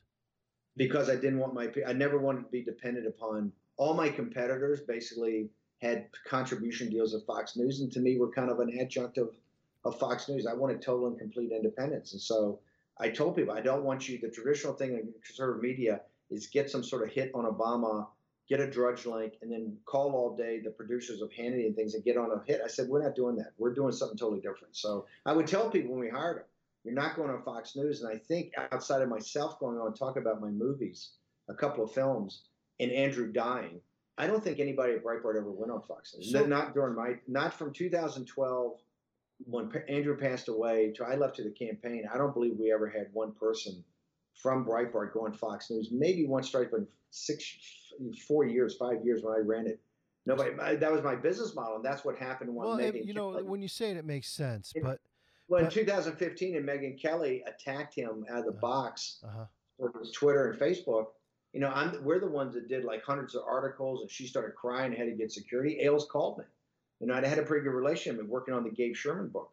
And um, he calls me and goes, uh, Hey, you know, you got to stop this. She's crying and, and all this. And I said, You know, we're not going to stop it. We're going to increase it. I said, That's a left wing drive by hit, you know, going to a guy's Twitter feed and going into some, you know, Facebook thing and bringing up all this nonsense. And, you know, we're not, we're not, you know, we're populists, we're nationalists. He's kind of, he's kind of our guy. I mean, you got a, a bunch of uh, establishment. You got every vertical covered, but these guys are all stiffs, and they're not going to be Clinton. And he and I got into it. I mean, they, he sent his lawyer down the next day, and I wouldn't say we were friends, but we were pretty close. And I, he sent Peter Johnson down to see me the next day with kind of a threat that, hey, if you guys keep this up, I had Tony Lee and and, and uh, Matt Boyle, and you go back and look. I mean, they were doing hit pieces on Megyn Kelly every day. This is why she came out a couple of months ago and said I was misogynist because I I personally turned the Breitbart apparatus to attack her and I did. Well, do, you, do you consider yourself? Do you consider I told yourself misogynist? I said, I said, "You've created a monster." I said, "She's a monster." Well, wait a minute. I said, you, you one day. I said, "This this woman's out of control." But for, we we put it back in, and I think helped really help Trump get to the next stage in the entire 2000. You, you absolutely did. You absolutely did. But do you consider yourself mis- misogynist? I mean, like you, you got to live with yourself, right? You know who you are. I mean, like I look, my daughter was a West Point grad, and you know, was a, in the 101st Airborne. I mean, I, I, I pride myself in uh, in. I came from a family with a very strong mother. I pride myself in the fact of uh, knowing how to uh, to raise uh, young women to be empowered and to take on the world. I think I'm the opposite of misogynist. So no, you, you think, think no, that like if, if a, Kelly, remember, whether it's a man or a woman, if it's going to be a fight, default, you don't care. Her, her, default position, her default position yeah. was to attack Trump for all this terrible thing. She was using that card. I think that's why NBC and other people just got a belly full of her, uh-huh. right? And why she can't get a gig today right. is that people just realize she's a total phony because she is a total phony. Right. And she tried to she tried to be the dra- she tried to be the giant killer and went out, and we just weren't prepared to stand for it. We, I told him point blank, and I told him, I said, "You got a problem. You created a monster." And he sent Peter Johnson down. I told him flat out. I said, "Now I, you, see, you're going to sue me?" He said, "You're going to muscle me?" I said, first off, there's nobody on Breitbart." I said, "I've built a fucking machine, and we have nothing to do with Fox. You don't, you don't add one bit of traffic to our site. I don't have any of my people on there. I'm not a, I'm not a contributor. I don't take any of your money. I could care less. And look, I love Fox. I love Sean Hannity and and uh, and all the shows and all the people. I knew the people. What I'd helped. I'd helped. I'd kind of been one of the heads of this thing, this informal group that that went through this Gabe Sherman book. And look, the Gabe Sherman book had a lot of, you know, the Gabe Sherman book is kind of what they based all the things on later coming forward. Well, what did you, know, you say to Roger about that? If you're on a working group, did you? I mean, like, were there any points in time where you're like, hey, you know, Roger, just between you and I, this is fucked up. You need, you know, you need to make amends. Um, my advice there, he was looking for me for more of, you know, hey, you're Steve Bannon. You're supposed to be the hardest dude in the world. Yeah, about, one has nothing to do with the other. I said, I said the content itself. Yeah. I said, I don't know if it's true or not. That's not my. I don't have the time to do due diligence. I don't have the time to that. It kind of is what it is. It the publishers. What we did had heard is that the publishers couldn't verify a lot, so there was quote unquote more out there that wasn't in there. My observations of, of Roger and seeing him in a number of different situations, seeing the staff around him was anything but. To me, he kind of came across as a the nice uncle. In fact, I never even saw he was supposed to be such a tough taskmaster or anything. I never saw any of that. It, it turns I, out he was. I didn't spend turns out he was the other kind of uncle. Well, no, I didn't spend a ton of time with him, but I did see him in, in a number of situations, particularly around staff and female staff, and I saw nothing but respect. So I couldn't tell. But you know, Sherman had worked on this book for a long time. They had a lot of money to put the book together. I had heard that there were other allegations that couldn't pass legal, so the publisher didn't put them in. But it turned out later, I think some of that stuff was the basis of as as kind of standards changed and the Me Too movement kind of came, and so what had happened with Harvey and other people finally started to come to. Well, I mean, sta- uh, standards were actually set then, but I find it interesting that like he's this nice uncle, kind of a kind of a, a figure, and you're this this really tough guy, right? That everybody goes to that uh, that if they're going to get in a fight, they want you next to them. You know, the nice uncle, like in my mind, is unquestionably a fucking pervert at this point. And then the guy who's the real fighter that really believes in things doesn't treat women like that, or that I've heard anyway. I mean, I'm, maybe somebody's going to come forward. Gosh, I hope, I hope, not, Steve. The left has, you've never seen a racist. I've done thousands of hours, yeah. thousand hours of radio television. I've had shows for years. Yeah, uh, yeah. Any any writing I've ever done, they've gone through my record on on on, on the female thing, on on anything I said. Right, you've never seen one term I've come as racist. Uh, never a term of anything of any treatment of women. But and, yet, hey, trust me, they've had private detectives, people, the foreign intelligence services. I've bro, I've been through that too with Black Cube following me around and the former Israeli Mossad. That's that's a fun time. They're very effective. Uh, we burned them they tried to honeypot us and we honeypotted them. Did you know that? Did you know that the uh, pictures in the Wall Street Journal that were procured by the Wall Street Journal uh, on Rose McGowan of the Black Cube operatives, we provided those pictures to the Wall Street Journal. We had taken them like six months before when Black Cube tried to honeypot us and wow. get us to talk about AmTrust Financial. We knew wow. what was happening and we were surveilling them. So wow yeah, you guys are pretty pretty good. That's pretty good. Yeah, you reverse tables on them because they're about as good as they get, as good as you get. Yeah, it turns out not so much. Maybe, maybe with Rose McGowan, when you've got you know somebody that's kind of broken and and and hurting, and and you can do that, which was which was sick. But yeah, you've had that in your life, and that kind of stuff has not come out on you. Um, yet, it it seems like you get painted by by a certain part of the the country as a misogynist or as a racist. And I think yeah. that goes back to, you know, your economic nationalist. And I think this is the first time I met you. Uh, I remember you and I were having a conversation, and it's the only conversation you and I really ever had because, again, you don't chit chat. Uh, so I, I had you in a room, and I and you were talking about economic nationalism, and the things that you said really resonated with me and how I feel. Like, it's not just anti-globalist to be an anti-globalist to be one. It's hey, if we're going to trade with you, let's be fair. It's going to be fair trade. It's going to be equal trade. And that's not anti globalist. That's anti, you know, taking it in the shorts every single day. But the whole economic nationalist always gets shorted with you to nationalist, not just economic nationalist, but yeah. nationalist. Why yeah. do you think that is? because they're afraid they don't want anybody to be to, to come up and help this movement help working class people. They they like winning. They're they're the dominant business culture. They're the dominant financial culture, and they don't want any. They don't brook any nonsense. They don't want any. They don't want they they don't want to admit they're wrong. They don't admit the system's not self-sustaining, and they'll crush anything in its path. I mean, it's it's pretty simple. Look at look at Trump, uh, who you know in this election uh, you know, James Carville came out today and was point blank. He says, "Hey, Trump knows what the stakes are. That's why he's trying to steal it with the Supreme Court. He understands stakes. He'll be in prison. We're going to put him in jail." We're That's, going back. We're going back to that, are we? This is as smash mouth as you can get. So yeah, they call me a lot of things. Now here's the beauty of it. I'm relentless. I'm a honey badger. I do not care. They can call you me kind of are a honey badger. Because because the truth always comes out. I've got a bigger platform now things are, you know, and I've had more impact. And, and, and look, I'm just getting started. So and, and, and I think people know that that nationalist actually means white nationalist. I think that's they know that's what it means because like I mean like do, do you know any black nationalists? Like does somebody ever get referred to as a black nationalist? Does that happen? Even though there are I grew up with them.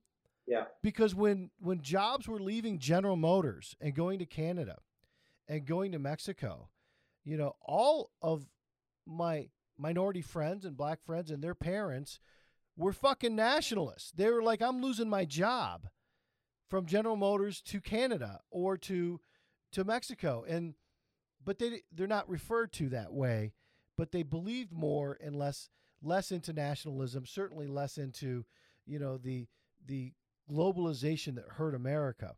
And it's unfortunate that that happens.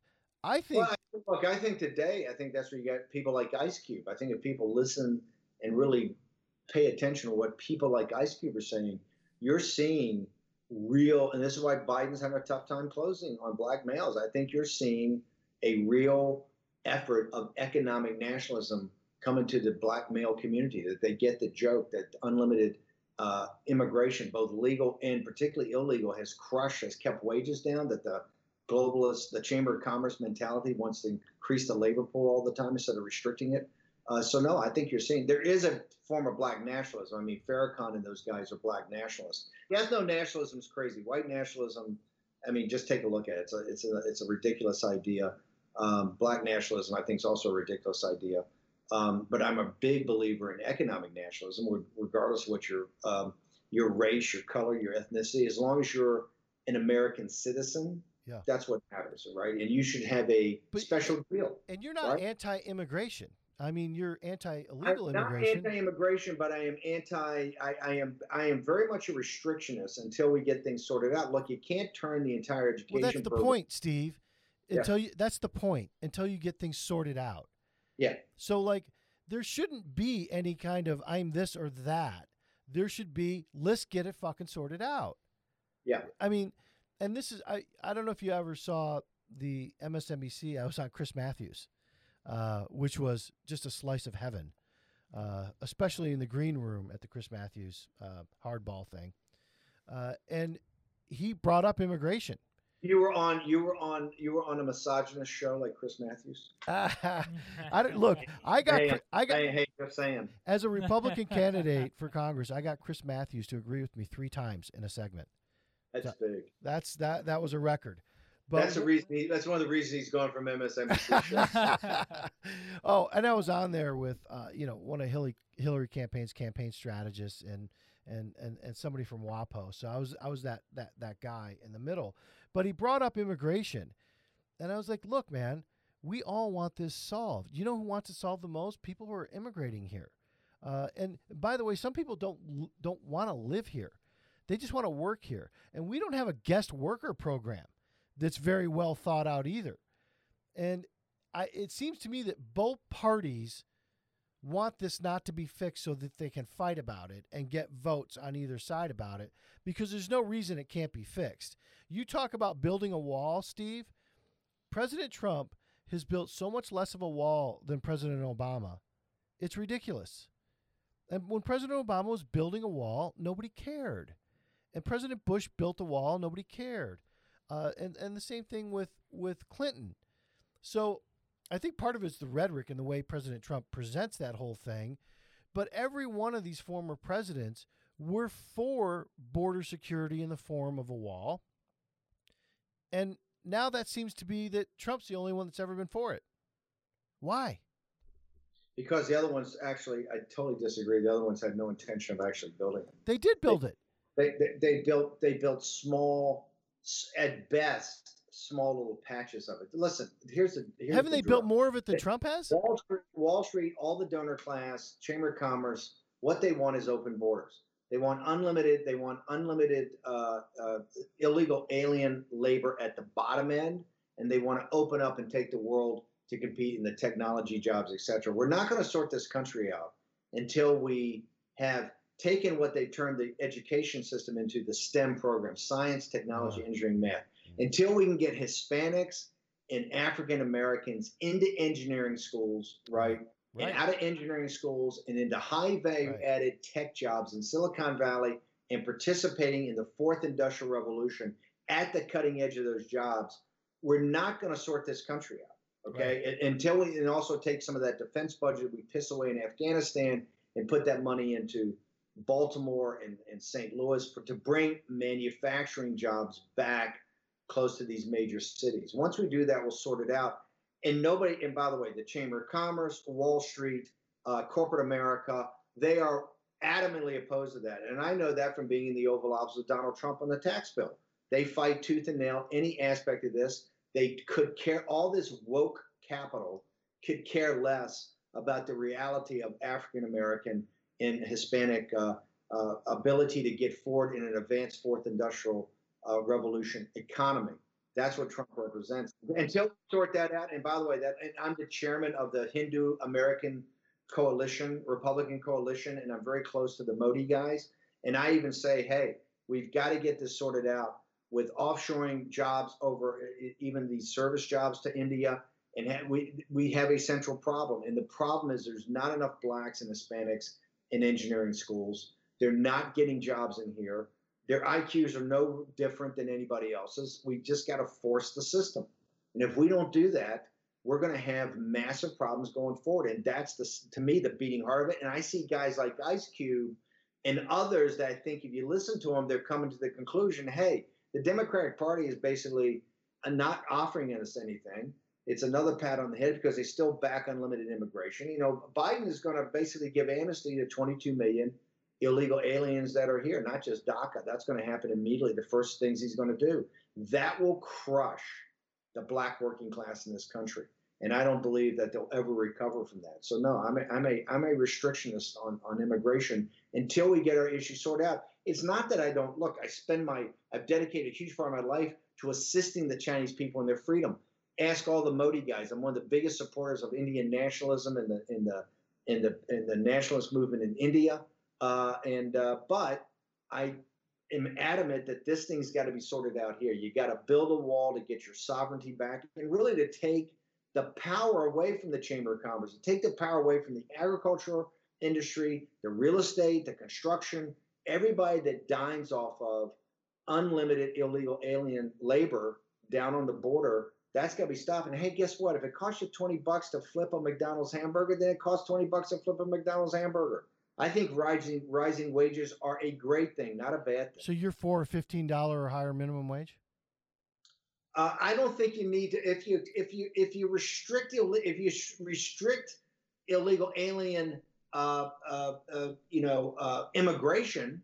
If you close the border and have sovereignty, you don't have to have these minimum wage laws. If, if you restrict the labor pool to American citizens, wages are going to explode. I don't think you put in a false thing because the problem with that, you put in a false thing like this minimum wage and you still allow this unlimited labor pool to come in. You got the worst of both worlds. Restrict the labor pool at the low end and then for tech workers, let wages rise, let people start to become economic. And then you can go to your thing of, hey, then we can have guest workers, then we can have all these programs, but you got to get to the heart of it. It's one of the reasons the millennials don't have anything, and they're not going to have anything. You have a financial system that has negative interest rates. You get zero on your credit, eh, zero on your checking account, zero on your savings. You can't have any capital formation, right? You're competing against the world for jobs, right? That's what that's why incomes are down. Wages can't get raised. Well, I wanted to It's talk about the like- the the banking there, where you were saying like, look, when when I was growing up, and I think this really contributes a great deal to income inequality. We have made it so there's only one place to put your money, the stock market, and that's it. When you, remember when you could get three percent on a savings account, and that could compound, and you know. For people who have lower income, they're not going to be involved in the stock market in any kind of major way. So now it costs them money to have a bank account. Not only do they not get 3% compounded, but it costs them money to have that bank account. And and further than that, when you're in your 80s and your 90s, do you really need all of your assets tied up in the stock market because you can't put it in a bank account gaining no interest? Look, saving the greatest geopolitical weapon, one of the greatest geopolitical weapons in the world, is the savings accounts of the of Lao Baixing of the Chinese people. They save 50 cents on every dollar. Why? There's no social security, there's no health care. They they understand they have to husband it. It's become a huge geopolitical weapon for them. Our savings is terrible. One of the reasons there's no juice in it. You're a sucker if you save, right? Right. So th- th- my point is that Obama, you know, this great progressive president, the greatest until the pandemic hit, and we got to sort that out. But until then, from 2008 to 2016, was the greatest concentration of wealth in mankind's history.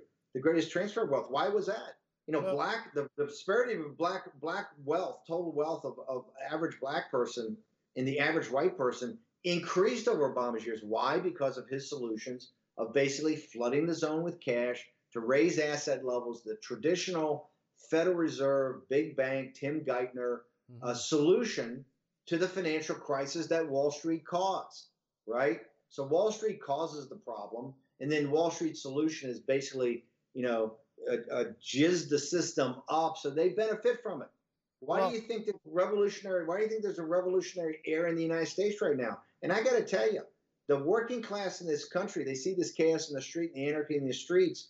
As we come through this economic carnage that we're going to have to work through, they're going to get more and more. Hey, why why is everything on my shoulders? Why I end up paying all the taxes? I have no juice in the system.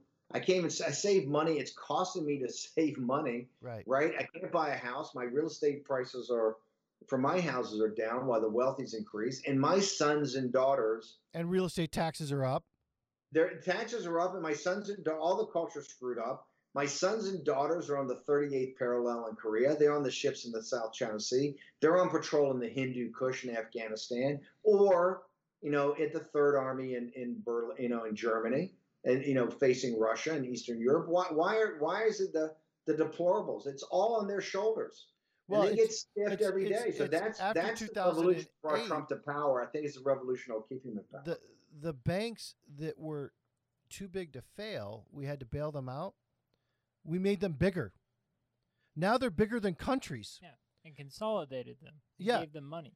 Together Listen, they're bigger than we've are. cr- We've created, we've created, we've created, we've created what was in Italy in the Middle Ages. We've created these kind of uh, uh, city states that are called companies. They're first of all the money center banks, but even worse, we've created the oli- the tech oligarchs. Right, these Oh, are kind of oh, independent Yeah. units that move on their own thing, and we create. Remember, step back. Here's the here's the Greek tragedy part of it. Remember, in the Greek tragedy, your greatest strength becomes your weakness. It's all the deplorables' money.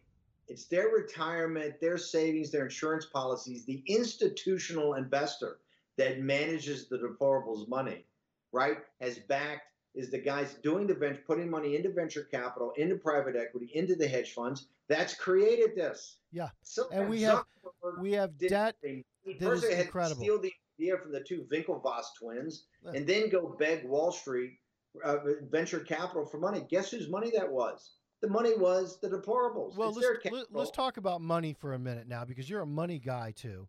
Our debt is incredible. We can't we can't even begin to raise interest rates because our our debt service right now is almost three quarters of what we spend on the military. if we had a real interest rate here, Hold it, hold it, hold it, hold it. And the ten-year Treasury is at what fifty-nine basis points. Yeah. or- Something like that. right? Yeah, so come uh, on, if you yeah. had real interest rates back. First off, we had interest rates that that that President Reagan took. The country would be we beat Argentina. No, listen, we're the prime reserve currency, right? Well- as long as we got one great export that everybody needs, dollars, Yeah. right? As long as you got to, as long as everything's got to be converted to dollars, we'll be able to kick the can down the road. Right now, we're in this thing of like modern monetary theory. Yeah, we're, we're in uncharted territory. Let me ask you something because you're a big history guy. You, sh- you Uh, you'll know this, but you know I just want to know how did the Roman Empire fail? Well, according to Gibbons, it was Christianity, but I no, I'm sure it's something to do with money. It's the economy. They couldn't pay their armies anymore. Yeah. And it's the same thing with, with Great Britain or any empire. They don't generally fail, uh, you know, from a war. They fail from the crushing debt that they that they have, like growing, trying to run the world. And here we are in what 180 countries uh, with our military. We're still in a war in the Middle East. That's unwinnable. There's nothing to win there. My grandfather told me in 2003, and you know he grew up in Iraq for 50 years of his life. I remember coming in. He watched he watched two things as I was growing up: big time wrestling and CNN. and I came in. Big time wrestling being defined as Oh, he was a Bobo Brazil, Tony Marino. Uh, um, he, Yes. Bruno That's San. Martino. When he came here to this country, he thought it was real, and he actually threw he actually threw coffee on Eddie Creatchman. He was thought he was a manager, a bad guy. He threw coffee on him. But like, I, I, I came in the day we invaded. Uh, that that Bush made his his huge blunder, and I've always said, George H. W. Bush, by the way, is my favorite president ever. Um, don't make that our fourth fight, by the way. He's a great man, but I always said he had no charisma. If he had his son's charisma, or his son had his father's brains, we'd have had a pretty good president. Uh, but when I come in there and I say, you know, we're just taking Well, Baghdad. Hold on, hold on, hold on. Bush 41 is your favorite president? Yes, he is. Don't you start with me. Don't you Okay. dare. We've already got we've already got the McCain makeup. Dan David used to be very high on my list. We just He Oh, was uh, keep well, going. I- You're like crushing me right now. he's he was he's a great man. I can't you you you've distracted me now. He was a great man. He was he was a great man. He's a great man. War hero, uh, ambassador of China, head of the state. He was a great man. He's the most qualified president well- ever. President, great man. most qualified ever, and and really said, look, we, we had we had a war called Desert Storm, and, and we need to pay for that. As Thatcher, as Thatcher said when she's stiff in his spine, "Don't go wobbly on me, George." He well well fine for Thatcher, whatever. I think that's when she was starting to see things. By the way, so Ah. um, he, he Yeah, we see, had a see see weak presidents. he well, stop it. Stop it you.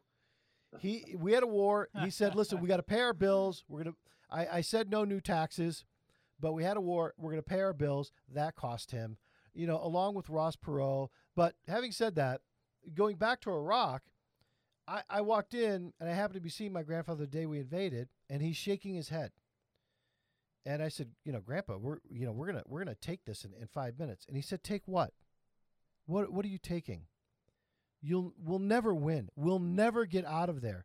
And in 2003, I thought he was a crazy old man. He said they will never let you leave, and we need nothing there, nothing.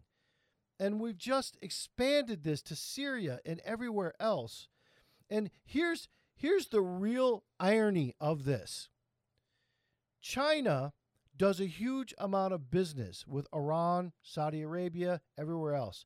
Do you think that Iran doesn't know that China imprisons 2 million Uyghur Muslims in concentration camps? They do know it. But they choose to do business with China because China stays out of their business. They don't. They don't. They don't choose to do business with China. They're a partner of China. Fine. Uh, Iran, Turkey, Russia, Fine. North uh, Pakistan. They are they are working in unison. They got a they got a 25 year deal, 400 billion dollars. They're they're partners. They're Is, is anybody more oppressive to Muslims than the PRC government? Iran doesn't care about that. No, the, the PRC they, could- they break the Uyghurs. You know, Uyghurs are part of the slave labor. Look, let's let's go back in time. On the third week of January 2017, there are two speeches given. Uh, one is, I think, on Wednesday, and that's in Davos, and that's uh, President Xi. He goes there, and the Financial Times and the Economist, they're all, this guy is amazing. He goes and gives a speech to Davos man, and he talks about basically the network effect that, that, that China's One Belt, One Road, Made in China 2025, Huawei, quantum computing talks about the future of globalization, which is really a network effect of China is the centerpiece of advanced manufacturing. Everything else is a market of raw materials, component parts, all of that. And uh, and they praising to high heaven. This is and he says in the speech, the only problem we got is this kind of populism thing. This populism and this you know economic na- this nationalism is a problem. This is going to be a problem. Davos man goes crazy. He, he's lauded as a a visionary and explains globalization. Trump gives, I think, 72 hours, what's known as the American carnage speech. And that really is a defense of the Westphalian system. It's a defense of the nation state, of really the system we have. Now, here's the problem with the Xi speech. Remember, you've got the top hedge funds, banking community, investment banks, you got all the media, CNBC, Wall Street Journal, Financial Times, all of them. You've got every consulting firm, McKinsey, Booz Allen, all the top uh, marketing consultants, everybody, even event planners, all of them that are Davos man, they're clapping. Remember, they're all in one business. They're in the information business. So they understand that the Uyghurs are in concentration camps. They understand that Falun Gong's being tortured. They understand the organ harvesting, the underground house Christians, the Catholics. They don't give a shit. They don't give a shit. They have no moral authority. These people are savages. Well, the people that support the system are savages. They praise Xi when they know he's no different than Adolf fucking Hitler. Well, I, we agree on that. They make we, more money. They make more money under the slave labor of China and everybody else like a fucking Russian serf. We, we, and that's why they got to be confronted and that's why they got to be taken we to- down. We totally agree. On, uh, worse and worse. They are enablers of the greatest dictatorship. And here's what they're saying now: we like that system better. You see it all the time. They handled the pandemic better. Their economy's coming back. Well, they want an authoritarian it. system here in this country. They want state capitalism, right, with a handful of companies with a, an authoritarian model. And that's what this whole thing about stealing this election from Donald J. Trump and these kind of you know, uh, people they call the deplorables that are too down, they're unclubbable, right? Well, you know what?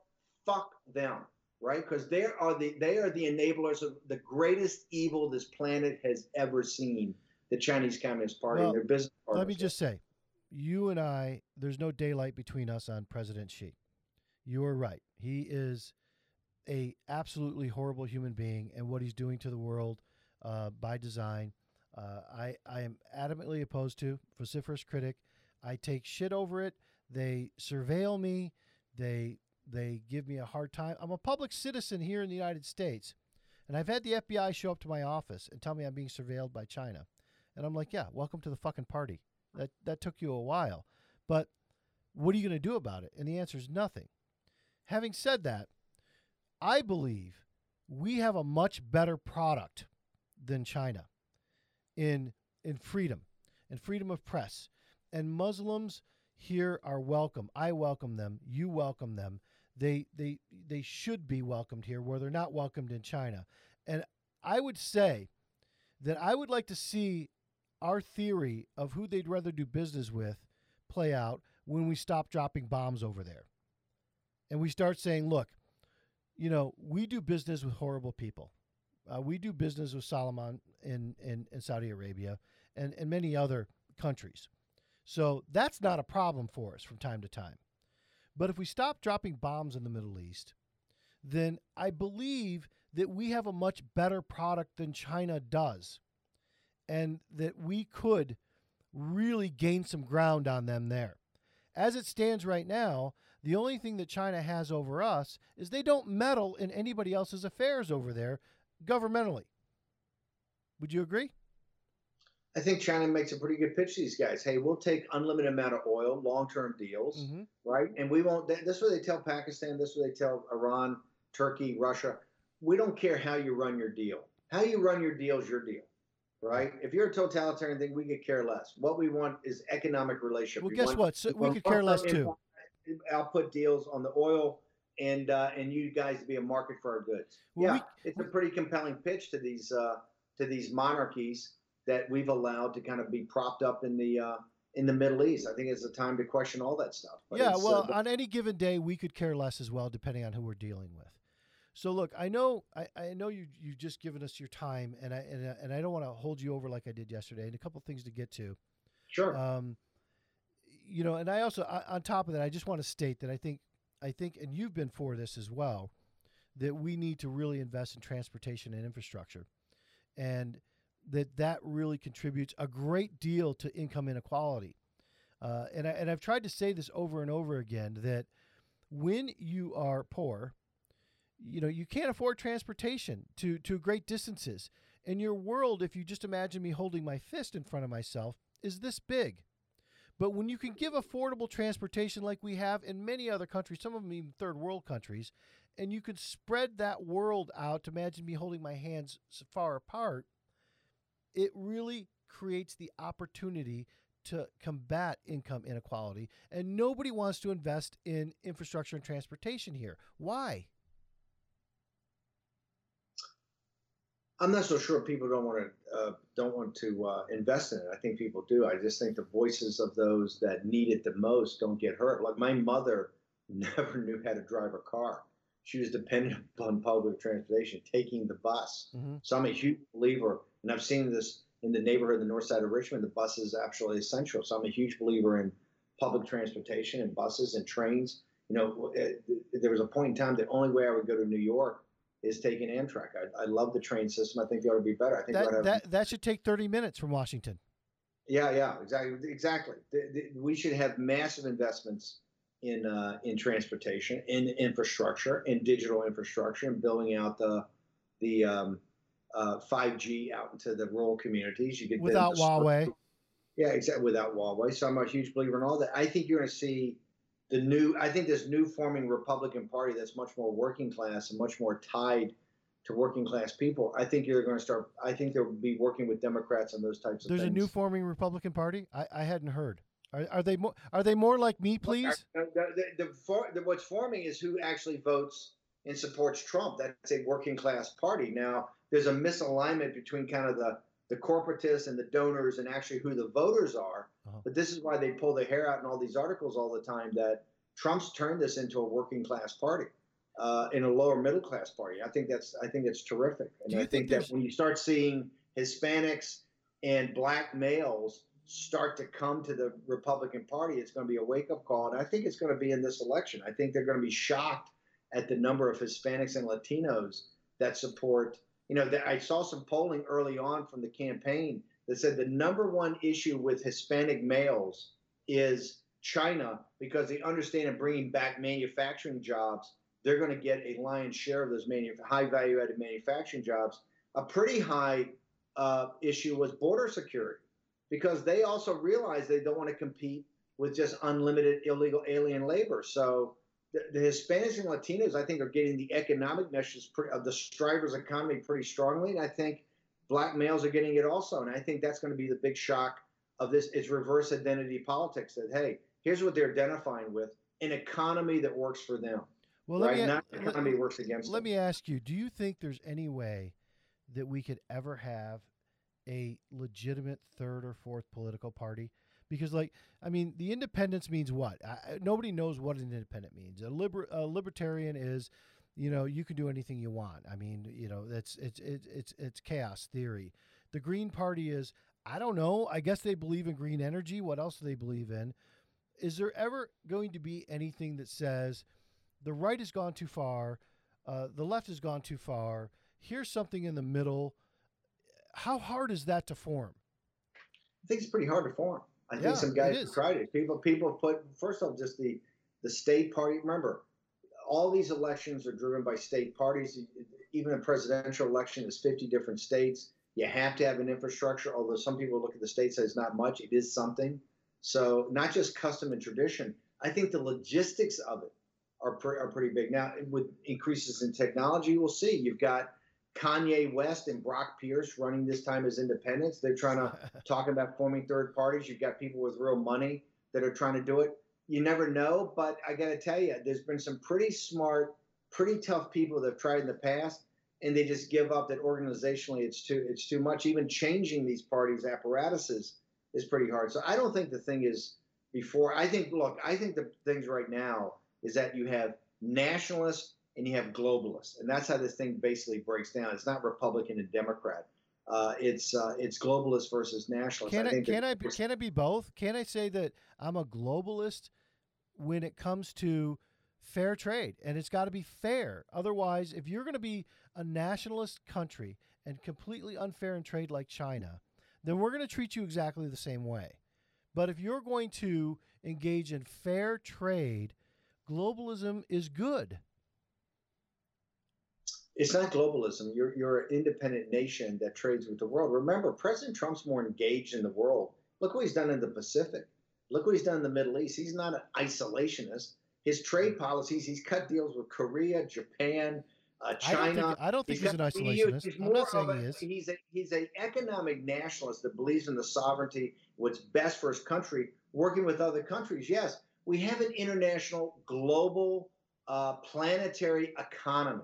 Mhm. There's no nationalist from from Bolsonaro in Brazil to Salvini in Italy to Modi in India to Trump in uh, the United States to Farage, Le Pen in France or Farage in the United Kingdom is saying, hey, we ought to redo the system that we just trade with ourselves. What they're saying, we want to put the self-interest of their country first in an international system. Remember, the international rules-based order is just become a joke, which China gamed the entire system to rise as a hegemon or potential hegemon in 25 years. That's the problem with globalism. It's Probably, not if you're, less. if you're if you're nationalist, you're not some you're not some uh, retrograde uh, troglodyte that just thinks we ought to go back to some barter economy in our own country just so we're trading with people like ourselves. Well, it's good that you say that. You know, I mean, people don't know that, Steve. I mean, please don't act like like that's not a prevailing view. It kind of is for some people. That's a lazy. No offense, Dan David. That's a lazy view. I Look don't have it, even though I am lazy.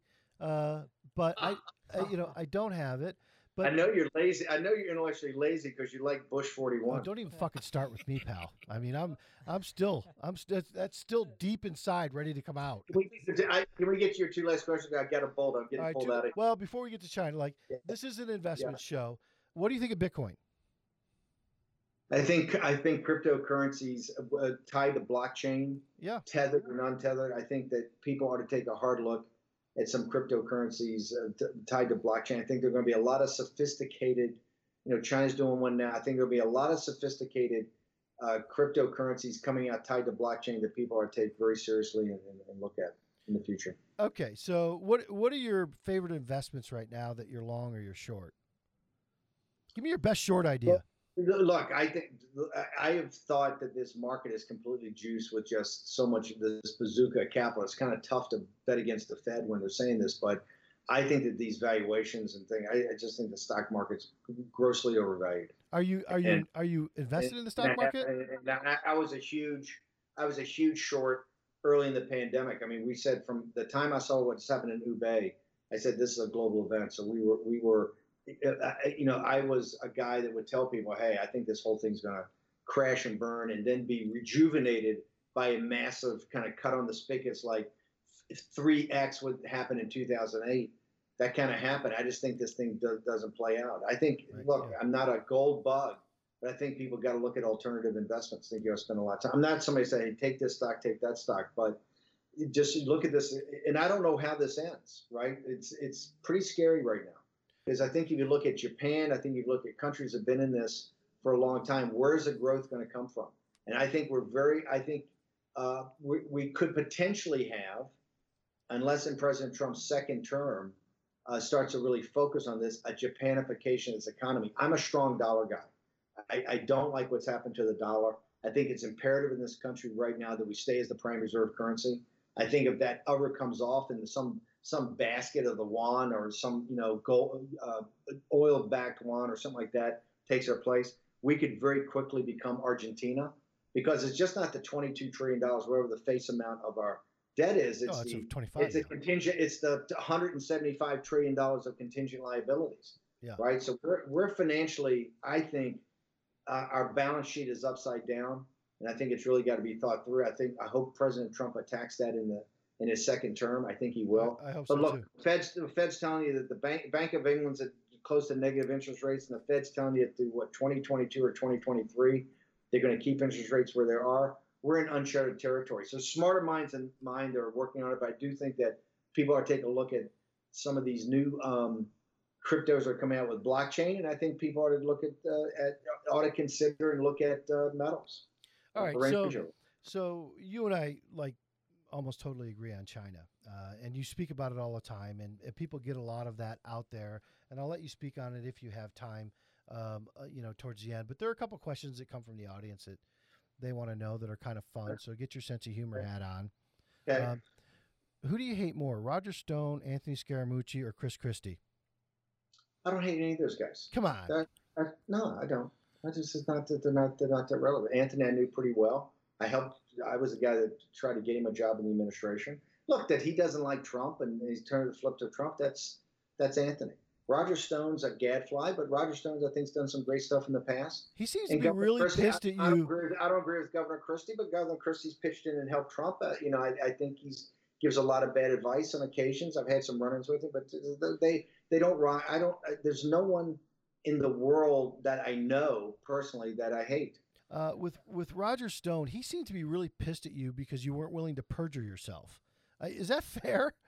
I, I look the, the thing with Roger. If you go and look at it, what if you go back and look at what I told people, what I said at the time is that even look at the House, the the the, the WikiLeaks thing was so marginal really what he had been humping me on at Breitbart was Danny Williams. And even at the campaign, when he when he called or did the couple of emails he did, if you go back and look at him, it's Danny Williams. Remember, he had this concept that Bill Clinton had an illegitimate black son named Danny Williams, right? Okay. Unfortunately, Danny had failed a DNA test years before, but that's I digress.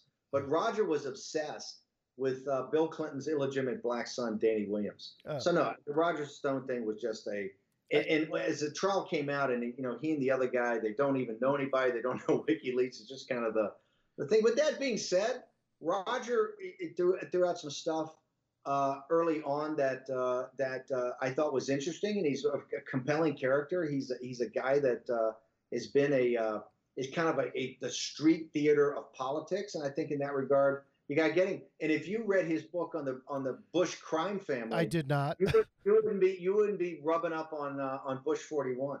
Yes, I would. Uh, all right. So, in recent events, are you able to? And the mooch is the mooch. I mean, it's just the mooch. I don't. Oh, you know, fuck him too. I uh, don't. I don't agree with how he turned on President Trump. But listen, here's what I blame. It's how he could get more I TV time. That's how he. he that's how he stayed relevant. People that forced Mooch into that situation, what he wasn't qualified for I had him at OECD uh, as a as a basically a Senate confirmed position. I think Scaramucci would have been terrific in. I said later you might be eligible for a cabinet position like commerce or something like that. Let's get you Senate confirmed. Uh, I'm the one that pushed for that against President Trump. President Trump said, you know, this guy's a promoter. I think the people that came that had really uh, never come forward right. and apologized to the president or everybody else that pushed him to be the comms guy, which he wasn't he wasn't qualified for. I Apparently said, not not like Sean Spicer and Jason Miller and these guys, but hey, they've been doing this for 20 years. And it's as much an art as a science. It's a real craft. You just can't go in there oh, and be. Oh, this current comms person, McEnany. She's she, good. She's oh good. my she's God, good. she's the best she's I've ever seen. She's good on the campaign. Look, she's Harvard Law, Georgetown. She's yeah. she's she's a tough hombre. All right, Very last smart. last question. Eh, Are you to the extent that you're able to talk about recent events, uh, and you know what I mean when I say recent events, right? Um, apparently, what is it like to get arrested by your mailman? I mean, did they come out with pepper spray and packing tape? Is that it gets to the system that they're trying to what they're trying to do? Look, I'm not a conspiracy theory guy, but there are no coincidences. Mm-hmm. This thing dropped four years, almost to the day it took the campaign over, and outside that 60 day window, which they say things can't happen, they clearly don't. And they saw the articles about her, the woman that took over after Berman was gone, back in the Wall Street Journal, others that they're trying to target, and this bar set. The attorney general said they're trying to target high profile allies of, of Trump. It, it's it, it, doesn't affect me. It's total nonsense. There's a, I have a contract. Don't they have your Don't they have your phone number? Can't they call you and say, "Hey, uh, turn yourself in tomorrow"? Where are you going to fucking go in the world that they have to send the Coast Guard and the postal inspectors to come out there where they had to call you because they couldn't get the FBI. The FBI dismissed it, but it was the, look, it's nonsense. Here's the bottom line: it's not shutting down my speech. I'm about to give another speech Yep. tonight. I'm more. I've got a bigger platform, more resources, and I'm more on fire because I realized early on I was never going back to the campaign. That's what I screwed up. My entire focus was on this effort to steal the election, and I'll be coming out, I think, with some pretty big news hits next week or some stuff that we've dug up that they know that we've dug up, and they try to they try to make sure that I was chop blocked. I'm not chop blocked. I'm coming out with some pretty big things next week that are going to have dramatic impact on this campaign that I couldn't do on the campaign. I couldn't do if I was at the White House. I can only do as an independent operator, of which I am. So I well, why, why wait till why wait till next week? We're, we're, we're here we're here right now. Taking in CCP and to making sure that President Trump and the Trump movement not just survives but thrives in his second term. So What? it's Steve, why wait till next week? We're here right now. Listen, if you just tell me the big scoop, I promise I won't tell anybody. well, unfortunately, I've got to go through many layers of lawyers to make sure we've belt suspenders and another belt. So we'll be hopefully ready by next week. All right. Well, Well, look, you have been fantastic uh, with your time. So so gracious. I, I appreciate that. We obviously. I'm- you asked me what I'm short. I'm long, Dan David, in his podcast. So Well, I don't know if you are. Obviously, we don't agree on everything, and you and I are going to fucking fight it out on Bush, and we're going to fight it. We're going to fight it out on McCain. But you're a smart guy. You- You have the apparatus. You you don't agree because you don't have the right information. Just over time, as Yeah. you get the right information. Well, you know what? You took the words right out of my mouth. You don't agree because you don't have the right information, but you and I are going to figure this out. Thank you very much, Steve Bannon. thank you. We Thank you, learned so much. Thank- Thank you. Thank you. Thanks, guys. Thank you, Appreciate it. All right, folks, that's a wrap. Thanks for listening, and don't forget to subscribe at wolfpackresearch.com or with your podcasting service. And follow us on Twitter at Wolfpack Reports. That is Wolfpack Reports on Twitter.